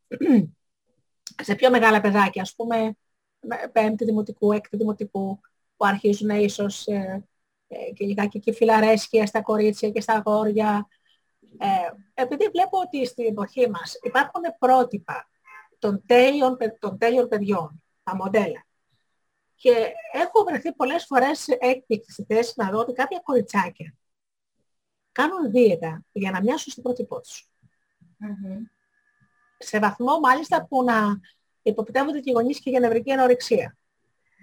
Ή με πολύ χαμηλή αυτοπεποίθηση γιατί είμαι λίγο παχούλη, είμαι λίγο χοντρός, έχω σπυράκια, ε, ξέρω εγώ δεν είμαι, είμαι κοντός, τα, τα, τα γόρια της τάξης μου είναι πιο ψηλά. Ένα τέτοιο παιδί με, με τσακισμένη αυτοπεποίθηση. Έτσι. Πώς το βοηθάτε, τι του λέτε; Φαντάζομαι ότι κάθε παιδί έχει την ομορφιά του, έτσι δεν είναι. Εννοείται αυτό. Εννοείται. Ε, η αλήθεια είναι ότι δεν είναι κάτι συγκεκριμένο αυτό που λέμε. Ε, δηλαδή δεν υπάρχει μια συγκεκριμένη ατάκα την οποία λέμε και αυτό βοηθάει, ας πούμε, το εκάστοτε παιδί. Ε, το πρώτο που κάνεις είναι καταρχάς να ακούσεις το παιδί και να μάθεις πίσω από αυτό που συμβαίνει, τι μπορεί να κρύβεται.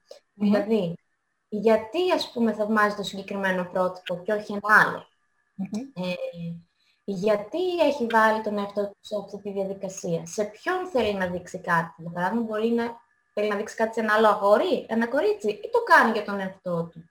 Δηλαδή, αρχι... του, του θέτεις κάποια ερωτήματα, καταρχάς, για να σκεφτεί μόνο του.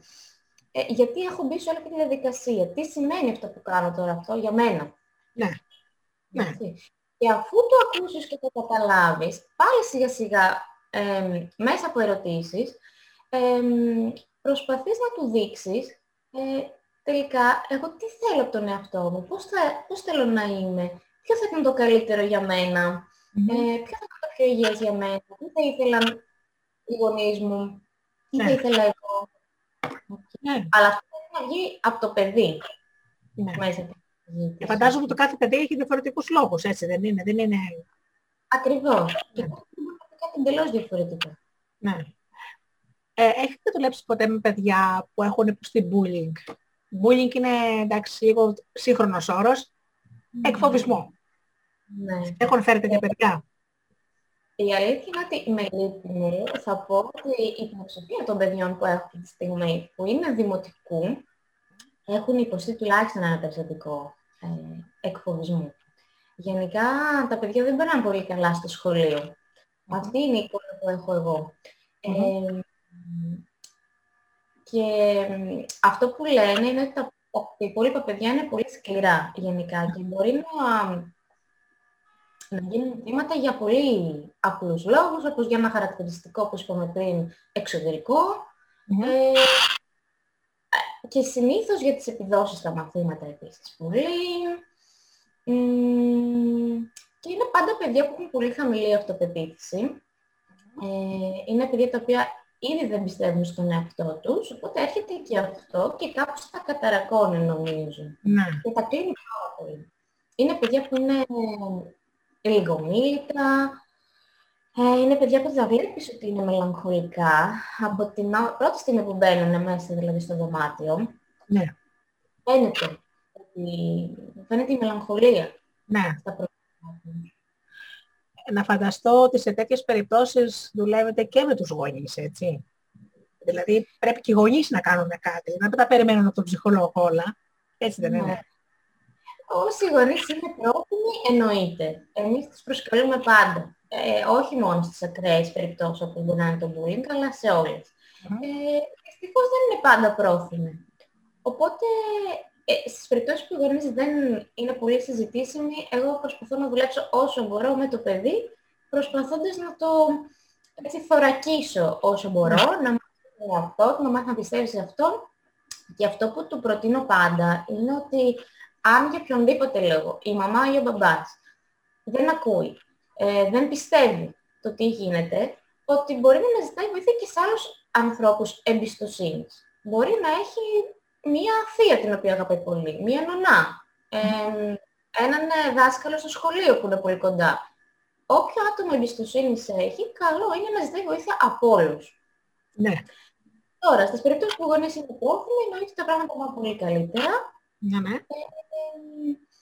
Ε, βέβαια, εντάξει, ε, η αλήθεια είναι ότι το παιδί την ώρα που είναι στο σχολείο είναι μόνο του. Ε, με την έννοια ότι ο γονιός δεν θα είναι εκεί. Δηλαδή, ο γονιός μπορεί να μιλήσει στον εκπαιδευτικό, μπορεί να μιλήσει στο γονέα του άλλου παιδιού που ασκεί τον μπουλ. Αλλά είναι και λίγο περιορισμένα τα πράγματα που μπορεί να κάνει. Η αλήθεια είναι ότι το παιδί εκεί είναι μόνο του, οπότε πρέπει να μάθει έναν τρόπο αυτό να το χειρίζεται και πώς να προστατεύει τον εαυτό του. Εκείνη την ώρα. Ναι, ναι, ναι. Ο, πολύ ωραίο αυτό. Ε, έχει τύχει να έρθουν πρώτα γονείς στο γραφείο ή στην, ε, στην ένωση εκεί πέρα που είσαστε. Να έρθουν πρώτα οι γονείς και ύστερα να φέρουν το παιδί. Ε, ναι, έχει συμβεί και αυτό. Έχει συμβεί να μην έχει ποτέ και το παιδί να, να δουλεύει μόνο με τους γονείς. Ε, αν, αν χρειαστεί κάποιος, ας πούμε, συμβουλές, επειδή ξέρετε, ο, τώρα μας προσφέρονται εργαλεία διαμέσου του ίντερνετ, όπως είναι το Zoom λόγω χάρη. Ε, μπορείτε να κάνετε, ας πούμε, κάποια συνεδρία διαμέσου Zoom, αν κάποιος για κάποιους λόγους δεν μπορεί ή μένει μακριά. Ναι, ε; εννοείται αυτό λέω και νομίζω μετά από την καραντίνα έγινε και κάπως ε, νομιμοποιήθηκε αυτό το πράγμα, έγινε η συνήθειά μας. Δηλαδή μάθαμε να δουλεύουμε πάρα πολύ μέσα από, από την κάμερα και να χτίζουν σχέση και εξ αποστάσεως. Ε, και στην καραντίνα εγώ δούλεψα και με παιδιά, το οποίο είναι πολύ πιο δύσκολο ε, να δουλέψεις με παιδιά μέσα από την καμερα γιατί χάνει πολύ από το βιωματικό κομμάτι. Ε, ίσως λειτουργεί καλύτερα στους εφήβους, στα μεγαλύτερα παιδιά, αλλά με τους γονείς εννοείται ότι μπορείς να κάνεις πολύ καλή δουλειά και μέσω ε, Zoom, ας πούμε, ή μιας άλλες τέτοιες πλατφόρμες, γιατί εντάξει, το κύριο εργαλείο είναι η συζήτηση. Είναι ο λόγος. Ωραία. Πολύ ωραίο αυτό. Ε, μπορούμε να αλλάξουμε τα πρότυπα των παιδιών μας με κάποιο τρόπο. Δηλαδή να τους, να, τα, να, τα, να τους δώσουμε άλλες αρχές μέσα από βιβλία, να θαυμάζουν ανθρώπους του πνεύματος και όχι ανθρώπους της τηλεόρασης λόγω χάρη. Αυτό mm. μπορούμε να το μεταγγίσουμε στα παιδιά μας. Σίγουρα, τα παιδιά διαμορφώνονται ε, και διαμορφώνονται με βάση τα ερεθίσματα που παίρνουν. Ε, βέβαια, στην σύγχρονη εποχή αυτό έχει μια αυξημένη δυσκολία, λόγω του ότι όπως πούμε, το ίντερνετ, η τηλεόραση έχουν πολύ έτσι, μεγάλες τάσεις. Ε, και εννοείται ότι ε, τα παιδιά στο σχολείο θα συνανασταθούν με άλλα παιδιά, όπου επίσης μπορεί να έχουν κινητό πια μαζί τους στο σχολείο από πολύ μικρά. Mm-hmm. Οπότε αυτό επηρεάζει. Και είναι μεγαλύτερη, ε, είναι μεγαλύτερος ίσως ο κόπος και η προσπάθεια που πρέπει να καταβάλει ένας γονέας για να δώσει διαφορετικά πρότυπα στο παιδί. Αλλά νομίζω ότι το κλειδί είναι ε, να ξεκινήσεις με αυτό από πολύ μικρή ηλικία. Ε, αν αφήσεις δηλαδή το παιδί να πάει έκτη, πρώτη γυμνασίου, εκεί είναι πιο δύσκολο να αλλάξεις πρότυπο. Mm-hmm. Ε, θα πρέπει να έχει καλλιεργηθεί από την αρχή. Από, μην σας πω παιδαγωγείο ακόμη, με mm-hmm. το παραμύθια που θα διαβάσουμε, με τις εκδρομές που θα επιλέξουμε να κάνουμε, με το αν θα επισκεφθούμε κάποιο χώρο τέχνης, κάποιο μουσείο. Mm-hmm. Και θα μάθουμε στο παιδί να βγαίνει στη φύση. Mm-hmm. Ας πούμε, έχω ένα κοριτσάκι στο μυαλό μου που με την μαμά της ε, κάνουν ε, πεζοπορίες, ε, βρίσκονται πάρα πολύ στη φύση ε, και το αγαπάει πάρα πολύ αυτό. Δηλαδή, φυσικά θα κάτσει στις οθόνες, αλλά πολύ πιο περιορισμένο. Ναι, πολύ ωραίο αυτό. Άρα και μπορούμε να κάνουμε δουλειά. Δεν μου λέτε για αυτό το... Ε, ε, πώς κρίνεται, ας πούμε, που τα παιδιά έχουν, ας πούμε, κινητό ή τάμπλετ, ακόμα και σε προσχολική ηλικία; Ναι έχω την αντίποση ότι δεν είναι πολύ καλό. Ε, η αλήθεια είναι ότι δεν είναι ιδιαίτερα βοηθητικό τα παιδιά να έχουν ε, τόσο μεγάλη πρόσβαση, τόσο μικρή ηλικία στις οθόνες. Mm-hmm. Ε, καταλαβαίνω ότι λόγω της εποχής που πολλές φορές είναι δύσκολο. Mm-hmm. Ε, πολλές φορές α, οι γονείς όταν είναι μικρά τα παιδιά μπορεί να και εκείνοι έχουν δουλειές να πούν πάρ' το τάμπλετ να δεις κάτι, ε, σαν ευκολία. Ε, και μετά μεγαλώνοντας αναρωτιούνται γιατί τα παιδιά πέραν τόσο ώρες στο τάμπλετ; Ας πούμε μου λένε, γιατί τώρα που είναι παιδί δημοτικού ε, κάθεται 6 και 7 ώρες μέσα στο τάμπλετ; Γιατί έχει μάθει και στην υπόλοιπα του από μικρό. Έτσι δεν είχε άλλο ερέθισμα. Σωστά. Οπότε ε, η μεγαλύτερη ευθύνη εδώ είναι στους γονείς, οι οποίοι θα πρέπει από μικρή ηλικία να μάθουν να το ρυθμίζουν αυτό. Mm-hmm. Θα πρέπει το παιδί να αποκτά πολύ σταδιακό και ελεγχόμενο πρόσβαση στις οθόνες. Mm-hmm. Ε, να ρωτήσω κάτι που είναι αρκετά για μένα πολύ σημαντικό. Το αν ένα παιδί κακοποιείται στο σπίτι του, ε, είναι, και σας καλέσω δάσκαλος καταρχήν, έτσι, γιατί αυτά συνήθως ε, δεν πάνε οι γονείς στον ψυχολόγο. Είναι δουλειά ψυχολόγου ή δουλειά παιδοψυχίατρου αυτό; Αν ένα παιδάκι κακοποιείται δηλαδή. Ε, εξαρτάται. Ενδεχομένως ε, να χρειαστεί τη συμβολή ε, παιδοψυχιάτρου. Mm. Ε, την περίπτωση όμως, το τι κακοποίηση είναι, σε τι βαθμό είναι, τι μπορεί να έχει προς το παιδί. Ε, Σίγουρα το παιδί θα χρειάζεται να ε, μιλήσει, να μιλάει και με ψυχολόγο. Ε, αλλά ενδεχομένως σίγουρα μπορεί να ζητήσουμε τη γνώμη μας του ψυχιάτρου για να δούμε αν υπάρχει και κάτι Ε, αν χρειάζεται ενδεχομένως κάποια άλλη φαρμακευτική αγωγή, οτιδήποτε. Δεν, είναι από πολλούς παράγοντες τώρα. Το τι είδους κακοποίηση θα είναι, σε τι βαθμό, τι ένταση, πόσο καιρό. Πρέπει να την ναι. ελέγξουμε. Ναι. Είναι τρομακτικό βέβαια αυτή η περίπτωση, αλλά νομίζω ότι αυτά τα παιδιά θέλουν περισσότερη βοήθεια. Και ίσως και απομάκρυνση από το κακοποιητικό περιβάλλον όταν συμβαίνει. Ναι. Το, το, το ζήτημα είναι ότι εμ, συνήθως δεν έχουμε μάλλον τις κατάλληλες δομές για να το αναλάβουν αυτό. Ε, νομίζω ότι ναι. και η απομάκρυνση έχει επίσης ένα κόστος. Αυτό το παιδί πού θα πάει και πού θα πέσει πάλι και ναι. Με ποιον τρόπος θα πάει εκεί. Θα πάει βία, θα του εξηγηθεί κάτι; Δηλαδή όλα θέλουν να είναι πολύ λεπτό χειρισμό και δεν ξέρω αν η κοινωνία μας έχει έτσι, αυτά τα μέσα και αυτόν τον τρόπο να το αντιμετωπίσει δυστυχώς. Σωστά. Σωστά. Ωραία. Λοιπόν, να ευχαριστήσω πολύ για τη συνέντευξη. Θέλω να μας πείτε το τηλέφωνο και τη διεύθυνση του ιατρίου. Ε, και το προφίλ στο facebook νομίζω είναι Χρύσα Λαϊμονή στα ελληνικά, έτσι δεν είναι; Ναι, ψυχολόγος. Είναι η επαγγελματική σελίδα. Ναι σελίδα που μπορεί να με βρουν είναι Λεϊμονή Χρήσα Παύλο Ψυχολόγος. Ναι. Όπου μπορεί να στείλουν απευθείας μήνυμα. Ε, το γραφείο βρίσκεται κυρίως 42 Νέα Ιωνία Βόλου. Mm-hmm. Ε, και το τηλέφωνο στο οποίο μπορούν να με καλέσουν είναι το 6944 87 29 65. Ωραία, να το πείτε άλλη μια φορά το κινητό. Ναι, ναι βέβαια. 6944 87 29 65. Πάρα πολύ ωραία. Λοιπόν, θα ζητήσω από τώρα και άλλη μια συνέντευξη στο μέλλον, γιατί να μας πείτε ωραία πράγματα. Μεγάλη ε, χαρά. Ευχαριστώ πάρα πάρα πολύ. Να είστε καλά. Καλή σας μέρα. Ευχαριστώ πολύ. Καλή συνέχεια.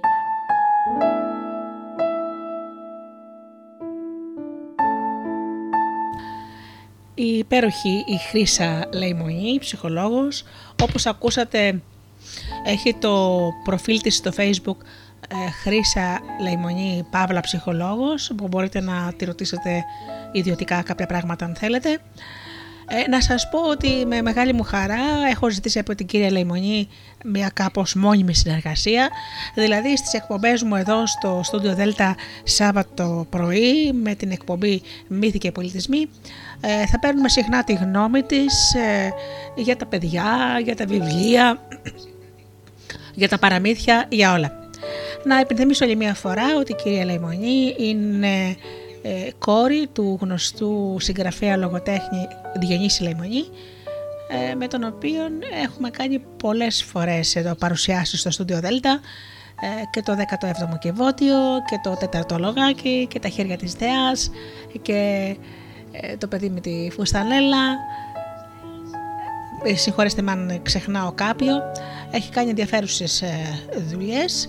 Ο θάλασσος Φυριχτής από τις εκδόσεις Άρτεων. Ε, τα πρώτα βιβλία κυκλοφορούν από τις εκδόσεις Πατάκη.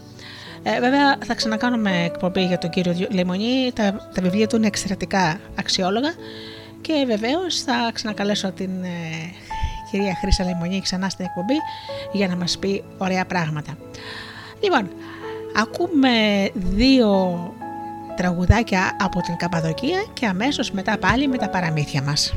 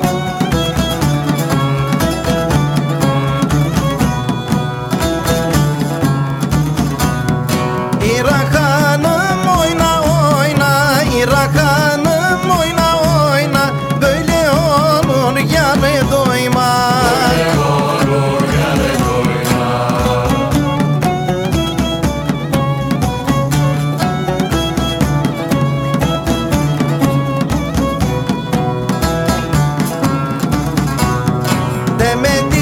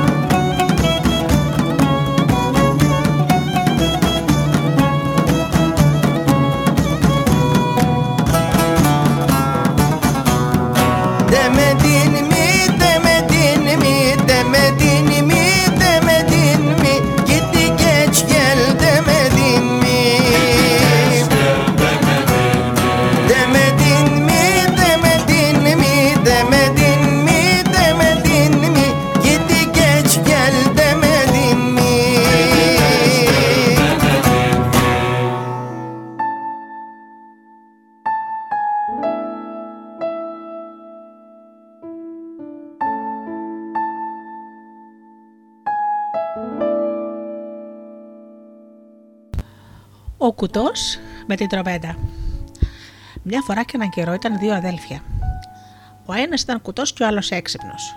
Είχαν ένα σταυλό, στάβλο παλιό γεμάτο άλογα και γελάδες. Επειδή ο στάβλος δεν καλοχωρούσε τα ζώα τους, είπαν να φτιάξουν ένα καινούριο. Όταν το φτιάξανε, είπε ο έξυπνος αδερφός, να μοιράσουν τα ζώα. Όχι, λέει ο κουτός. Θα αφήσουμε τα ζώα να διαλέξουν σε ποιο στάβλο θέλουν να πάνε. Εγώ θα πάρω τον καινούριο στάβλο και εσύ το παλιό. Εντάξει, λέει ο έξυπνος. Άφησαν τα ζώα ελεύθερα το βράδυ και γυρίσαν από τη βοσκή και περίμεναν να δουν σε ποιο στάβλο θα πάνε. Αυτά επειδή ήταν μαθημένα να πηγαίνουν στο παλιό. Πήγαν πάλι εκεί, εκτός από ένα ψωριάρικο μοσχαράκι που πήγε στο καινούριο. Έτσι έμενε ο κουτός με τον καινούριο στάβλο και το ψωριάρικο μοσχαράκι, ώσπου το ξέχασε αυτό ένα βράδυ έξω και το έφαγε ο λύκο. Σηκώθηκε τότε ο κουτός, πέρασε από ένα παράθυρο από τον, από τον καινούριο στάβλο στο λαιμό του και ξεκίνησε να βρει την τύχη του.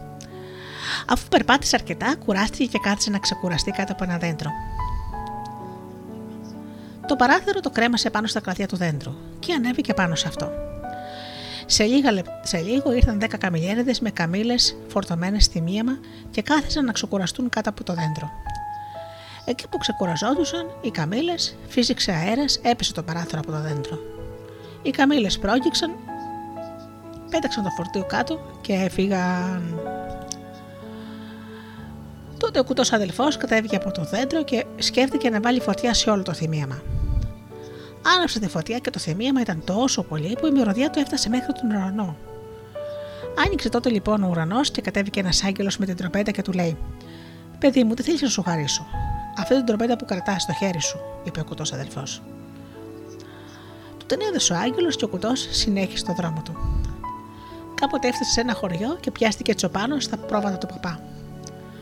Κάθε μέρα που πήγαινε να βοσκήσει τα πρόβατα του παπά, έπαιζε την τρομπέτα του. Το βράδυ τα πρόβατα γύριζαν νηστικά και χωρίς μαλλιά. Μια και δύο ο παπάς αποφάσισε να παρακολουθήσει τον τσοπάνο να δει τι συμβαίνει. Κρύφτηκε πίσω από ένα βράχο και περίμενε. Δεν, περί... Ε, δεν πέρασε πάρα πολλή ώρα και άρχισε ο τσοπάνο να παίζει την τρομπέτα του. Η μουσική ήταν τόσο συναρπαστική που όλα γύρω χόρευαν. Τα δέντρα, τα ζώα, τα πουλιά.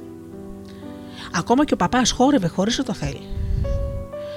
Τα πρόβατα χόρευαν και αυτά και το μαλλί του μαδιόταν πάνω στα βάτα. Το βράδυ που γύρισε ο παπάς στο σπίτι είπε όσα είδε στην παπαδιά. Δεν κατάλαβα καλά τι συμβαίνει, παπά μου, είπε η παπαδιά. Αύριο θα πάω εγώ και θα κρυφτώ πίσω από τα βάτα για να εξακριβώσω τι ακριβώς συμβαίνει. Πράγματι την άλλη μέρα το πρωί πήγε στο λιβάδι παπαδιά. Κρύφτηκε πίσω από τα βάτα και περίμενε. Όταν άρχισε ο Τσοπάνος να παίζει την τρομπέτα, χόρευαν όλα γύρω και χόρευε και η παπαδιά και καταματήθηκε. Στα χέρια, στα πόδια, στο πρόσωπο, από τα βάτα. Το βράδυ που γύρισε καταματωμένη στο σπίτι, είπε στον παπά: Παπά μου, αυτός δεν είναι Τσοπάνος και δεν κάνει ούτε για το σπίτι μας ούτε για το χωριό. Διώξτε τον. Διώξτε τον να φύγει αύριο, να πάει στην ευχή του Θεού. Έτσι έκανε και ο παπάς, τον έδιωξε και βρήκε την ησυχία του και αυτός και η παπαδιά του και τα πρόβατα και εμείς.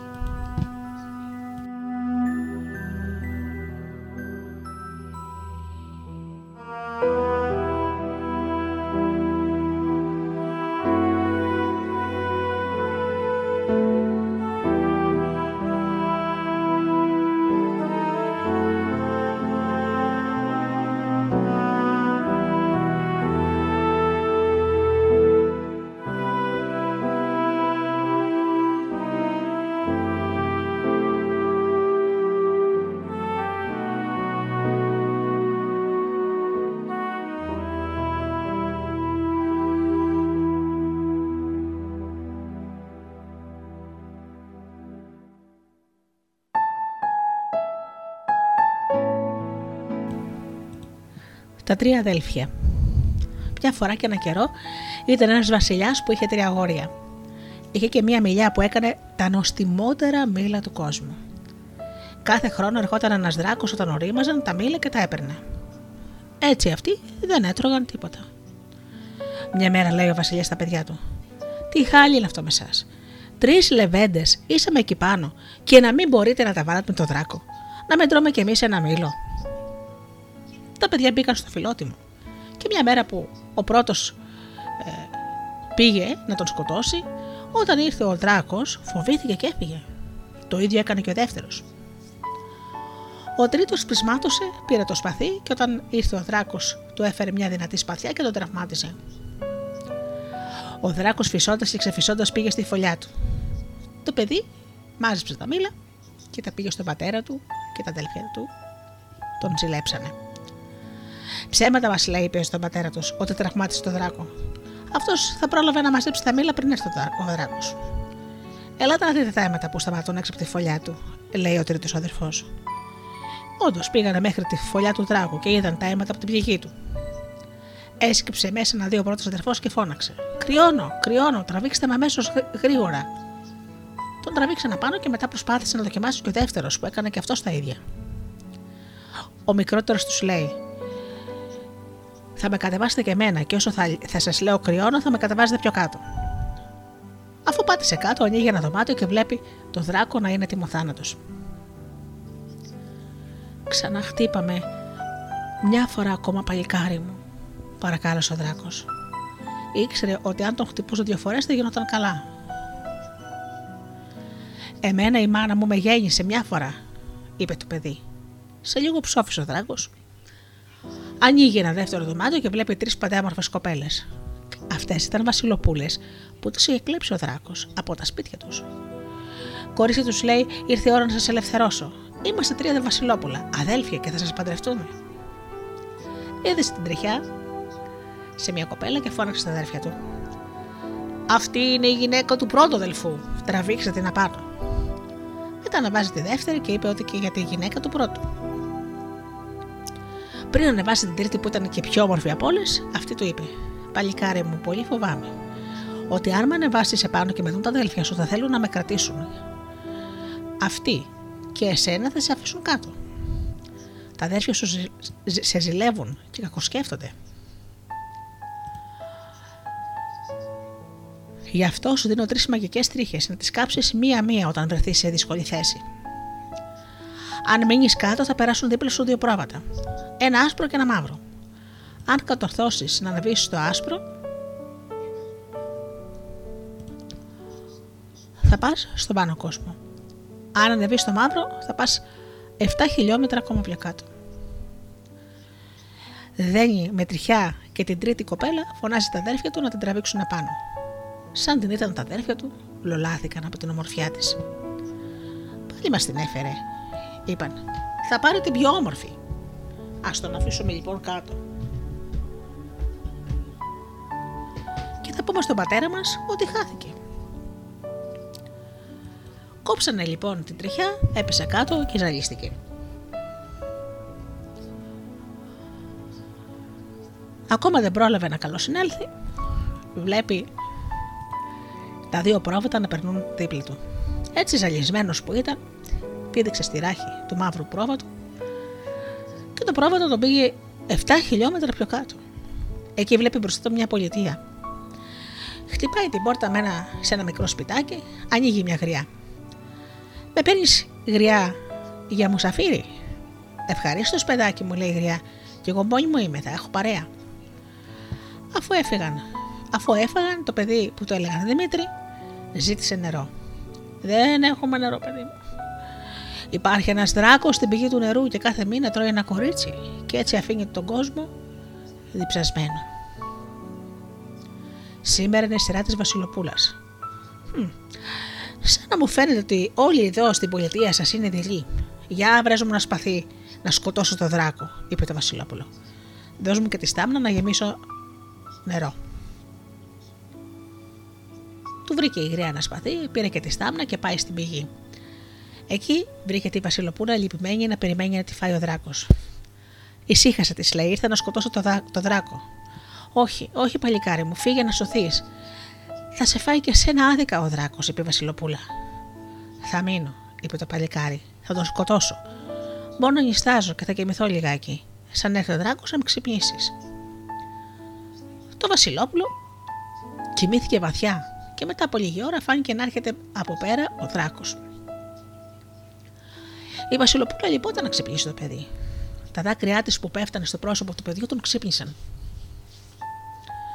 Αρπάζει το σπαθί και αρχίζει να παλεύει με το δράκο. Μετά πολλά κατόρθωσε να τον σκοτώσει. Βούτυξε το χέρι της στο αίμα του δράκου η Βασιλοπούλα και αποτύπωσε την παλάμη της στο πουκάμισο του παιδιού. Γέμισε το παιδί με νερό της στάμνα και είπε τα ευχάριστα νέα στη γριά. Όταν αμαθεύτηκε το νέο, χάρηκε όλος ο κόσμος. Πήγαν όλοι ευχαριστημένοι να πάρουν νερό. Ο Βασιλιάς διέταξε όλα τα παλικάρια να περάσουν από το παλάτι να γνωρίσει η Βασιλοπούλα το γενναίο νέο που σκότωσε τον δράκο. Πήγαν όλα τα παλικάρια της πόλης, αλλά ανάμεσά τους δεν ήταν αυτός που τον σκότωσε. Είναι και ένας μουσαφίρι στο σπίτι μιας κάποιας γριάς, είπε ο ξωματικός. Να πηγαίνετε να τον φωνάξετε, είπε ο Βασιλιάς. Όταν τον φώναξαν, τον αναγνώρισε η Βασιλοπούλα από την παλάμα της στην πλάτη του με το αίμα του δράκου. Πε μου τι χάρη θέλεις να σου κάνω, τον ρώτησε ο Βασιλιάς. σω ο σωτήρας μας. Θέλω να με πάτε στον πάνω κόσμο, είπε το παιδί. Εμείς δεν γνωρίζουμε τον πάνω κόσμο, είπε ο Βασιλιάς. Εμάς αυτός είναι ο κόσμος μας. Το παλάτι μου όμως είναι ανοιχτό για σένα να έρχεσαι να τρώ, να πίνεις και να διασκεδάζεις. Μια μέρα λοιπόν το Βασιλόπουλο αποφάσισε να πάει για κυνήγι στο δάσος. Κάθισε πάνω, κάθισε κάτω από ένα δέντρο να ξεκουραστεί. Κοίταξε ψηλά και βλέπει ένα μεγάλο φίδι να πηγαίνει να φάει κάτι πουλάκια που ήταν σε μια φωλιά. Τρεβάει το σπαθί του και το κάνει κομμάτια και μετά κοιμήθηκε. Τα πουλάκια το κάνανε ίσκιο με τα φτερά τους. Όταν ήρθαν οι γονείς τους, θέλησε να σκοτώσουν τον Βασιλόπουλο. Γιατί νομίζανε ότι αυτό έτρωγε κάθε χρόνο τα πουλάκια που γεννούσαν. Προς Θεού, μη φωνάξαν τα πουλάκια. Ένα φίδι ερχόταν να μας φάει και αυτός το σκότωσε. Αυτός μας έσωσε και εμείς θα τον σκοτώσουμε. Τότε οι γονείς των πουλιών ρωτήσαν τον Βασιλόπουλο τι χάρη ήθελε να του κάνουν. Τι να ζητήσω από εσάς, λέει αυτός. Εγώ θέλω να πάω στον πάνω κόσμο. Είναι δύσκολο να σε πάμε. Αλλά αν μπορείς να βρεις 7 τουλούμια κρέας και 7 τουλούμια νερό, έλα εδώ και θα σε πάμε. Το Βασιλόπουλο πάει στο Βασιλιά και του ζήτησε, του ζήτησε 7 τουλούπια νερό και κρέας. Θα σου δώσω 17 τουλούπια, του λέει ο Βασιλιάς. Εσύ μας έδωσες το νερό μας. Τα πήρε και τα πήγε στο δάσος που ήταν τα πουλιά. Το αρσενικό πουλί του λέει: Όταν θα κάνω κρά, θα μου δίνεις κρέας. Όταν θα κάνω κρού, θα μου δίνεις νερό. Ξεκίνησαν και το Βασιλόπουλο τάιζε τα πουλιά. Όταν κόντευαν να φτάσουν, το πουλί είπε κρά και επειδή είχε τελειώσει το κρέας, πιάνει και κόβει λίγο από το κρέας της γάμπας του και του το δίνει. Το πολύ κατάλαβε ότι ήταν ανθρώπινο και δεν το έφαγε. Το κράτησε στο ράφος του. Κάποτε φτάσαν στον πάνω κόσμο. Το Βασιλόπουλο όταν έκανα να περπατήσει κούτσενε. Γιατί κουτσένεις, ρώτησε το πουλί. Είναι από το ταξίδι, λέει αυτός. Πάρε πίσω το κρέας σου και βάλτε το στη γάμπα σου, του είπε. Εμείς χαιρετούμε και επιστρέφουμε πίσω. Το Βασιλόπουλο, αφού χόρτασε φως του ηλίου, πήρε, πήγε σε ένα χρυσοχώρο και ζήτησε τη δουλειά. Ήταν στη χώρα του, αλλά αντίθηκε σαν κουρελής για να μην τον γνωρίσει κανένας. Την Κυριακή εκείνη θα γινόταν ο χάμος του μεγάλου αδελφού. Η Βασιλοπούλα είπε ότι δεν παίρνει το γιο του Βασιλιά, αλλά της φέρει δώρο μέσα σε ένα ταψί, ένα χρυσό σκυλί με ένα χρυσό λαγόνα και νιούνται.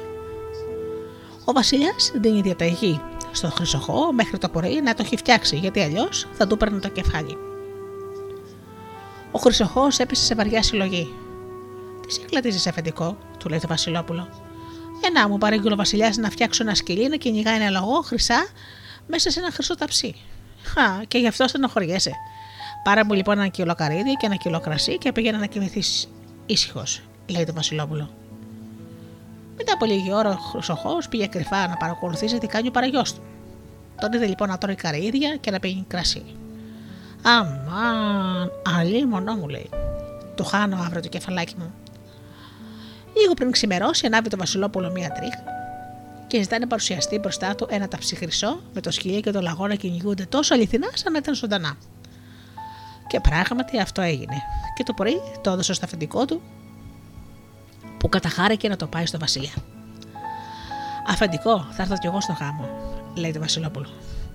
Όχι, παιδί μου, λέει ο Χρυσοχός. Εδώ έχουμε ένα έθιμο να χορεύουμε πάνω στο άλογο με τα κοντάρια. Μπορεί να βρεθεί κανένας παλαβός και να σε χτυπήσει. Καλά, αφεντικό, λέει το Βασιλόπουλο. Η Βασιλοπούλα, όταν πήρε το ταψί που ζήτησε, κατάλαβε ότι το Βασιλόπουλο κατόρθωσε να ανέβει στον πάνω κόσμο και ότι αυτό έφτιαξε το δώρο με τις μαγικές τρίχες που του έδωσαν τι Βασιλοπούλε στη φωλιά του δράκου. Το Βασιλόπουλο ανάβει μια τρίχα ακόμα και παρουσιάζεται ένα μαύρο φτερωτό άλογο και ένα ωραίο μαύρο επίσημο κοστούμι. Το φοράει και πάει στο γάμο. Εκεί που χορεύανε με τα άλογα, φωνάζει στο γαμπρό. Γαμπρέ, για γύρνα προς τα εδώ. Σαν γύρισε εκείνος, του δίνει μια με το κοντάρι και τον έριξε κάτω. Πιάστε τον, φωνάζει ο Βασιλιάς, αλλά αυτός εξαφανίστηκε. Όταν γύρισε το αφεντικό του, τον ρώτησε πω πέρασε στο γάμο. Καλά έκανα πως είπα να μην έρθει στο γάμο. Ήρθε ένα τρελό και έριξε το γαμπρό κάτω από το άλογο. Αφεντικό τον σκότωσε. Ε, όχι, δεν τον σκότωσε. Τότε δεν πειράζει. Την άλλη Κυριακή παντρευόταν ο δεύτερος γιος του Βασιλιά και η Βασιλοπούλα έβαλε ώρα ότι αν δεν της φέρουν ένα χρυσό ταψί που μέσα να κυνηγούνται, να κυνηγούνται ένας κόκορας και μία κότα, δεν παντρεύεται. Ξαναπηγαίνουν στο Χρυσοχό και δίνουν την παρακαλία. Ο Χρυσοχό απελπίστηκε πάλι. Αμάν αυτές οι κοπέλες, όλα τα δύσκολα γυρεύουν. Δεν ξέρω πού πήγαν και τις βρήκαν. Μη στενοχωριέσαι, αφεντικό, εγώ θα το φτιάξω. Μόνο να μου δώσεις δύο κιλά καρύδια και δύο κιλά κρασί. Το βράδυ που πήγε ο Χρυσοχός να παρακολουθήσει τον υπάλληλό του, τον είδε να τρώει καρύδια και να πίνει κρασί. Πήγε πάλι για ύπνο και το πρωί βρήκε έτοιμο το ταψί με την κότα και τον κόκορα να κυνηγούνται. Τα πήρε και τα παρέδωσε στο Βασιλιά. Στο γάμο παρουσιάστηκε πάλι το Βασιλόπουλο πάνω σε ένα φτερωτό άλογο, άσπρο αυτή τη φορά και με άσπρο κουστούμι, και έριξε κάτω το γαμπρό. Έδειξαν να τον πιάσουν, αλλά δεν τα κατάφεραν. Την τρίτη Κυριακή παντρευόταν η τρίτη κοπέλα που κανονικά θα την έπαιρνε το Βασιλόπουλο, αν το ανέβαζαν πάνω από τη φωλιά του δράκου. Αυτή έπαιρνε τον Πρωθυπουργό και αυτή ζήτησε να της κάνουν δώρο ένα ταψί χρυσό και μέσα να κυνηγούνται μία γάτα και ένα ποντίκι. Το Βασιλόπουλο το έφτιαξε και αυτό το ταψί και το παρέθεσε στο αφεντικό του, και αυτό το πήγε στο Βασιλιά. Παρουσιάστηκε λοιπόν και αυτό στο, στον γάμο με ένα φτερωτό άλογο, καφέ και με στολή καφέ. Ρίχνει το γαμπρό πάλι κάτω από το άλογο, αλλά δεν εξαφανίστηκε όπως τις δύο προηγούμενες φορές κάθισαν να τον συλλάβουν. Να τον αποκεφαλίσετε αμέσως, διέταξε ο Βασιλιάς. Αυτός δεν μας άφησε να κάνουμε ένα χάμο στο στόμα, δημιούργησε επεισόδια. Συγγνώμη, μεγαλειότατε, εσείς εδώ δεν αφήνετε το δράστη να απολογηθεί πρώτα; Τον σκοτώνετε κατευθείαν. Λέγε τι θέλεις να πεις. Θα σου δώσουμε μια ευκαιρία για να απολογηθείς, λέει ο Βασιλιάς.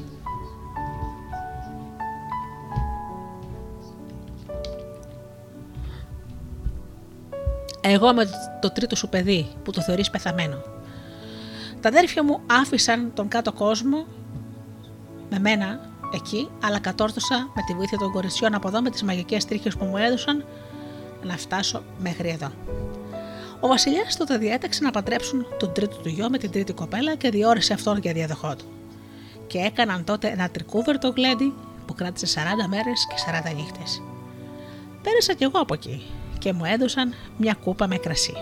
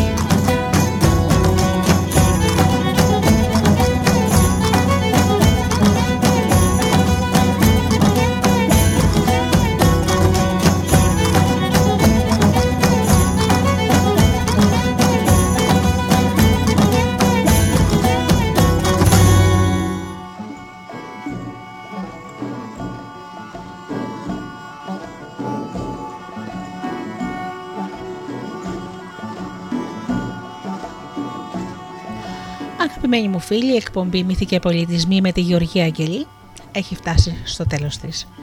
Να ευχαριστήσω άλλη μια φορά ακόμη την ε, Χρύσα Λαϊμονή, την ψυχολόγο μας, που μας παραχώρησε αυτή την ωραία συνέντευξη. Αγαπημένοι μου φίλοι, ανανεώνω το ραντεβού μας για το επόμενο Σάββατο στις 10 το πρωί όπως πάντα. Έως τότε εύχομαι να περνάτε καλά, να είστε καλά και αγαπήστε τον άνθρωπο που βλέπετε κάθε μέρα στον καθρέφτη. Καλό σας απόγευμα.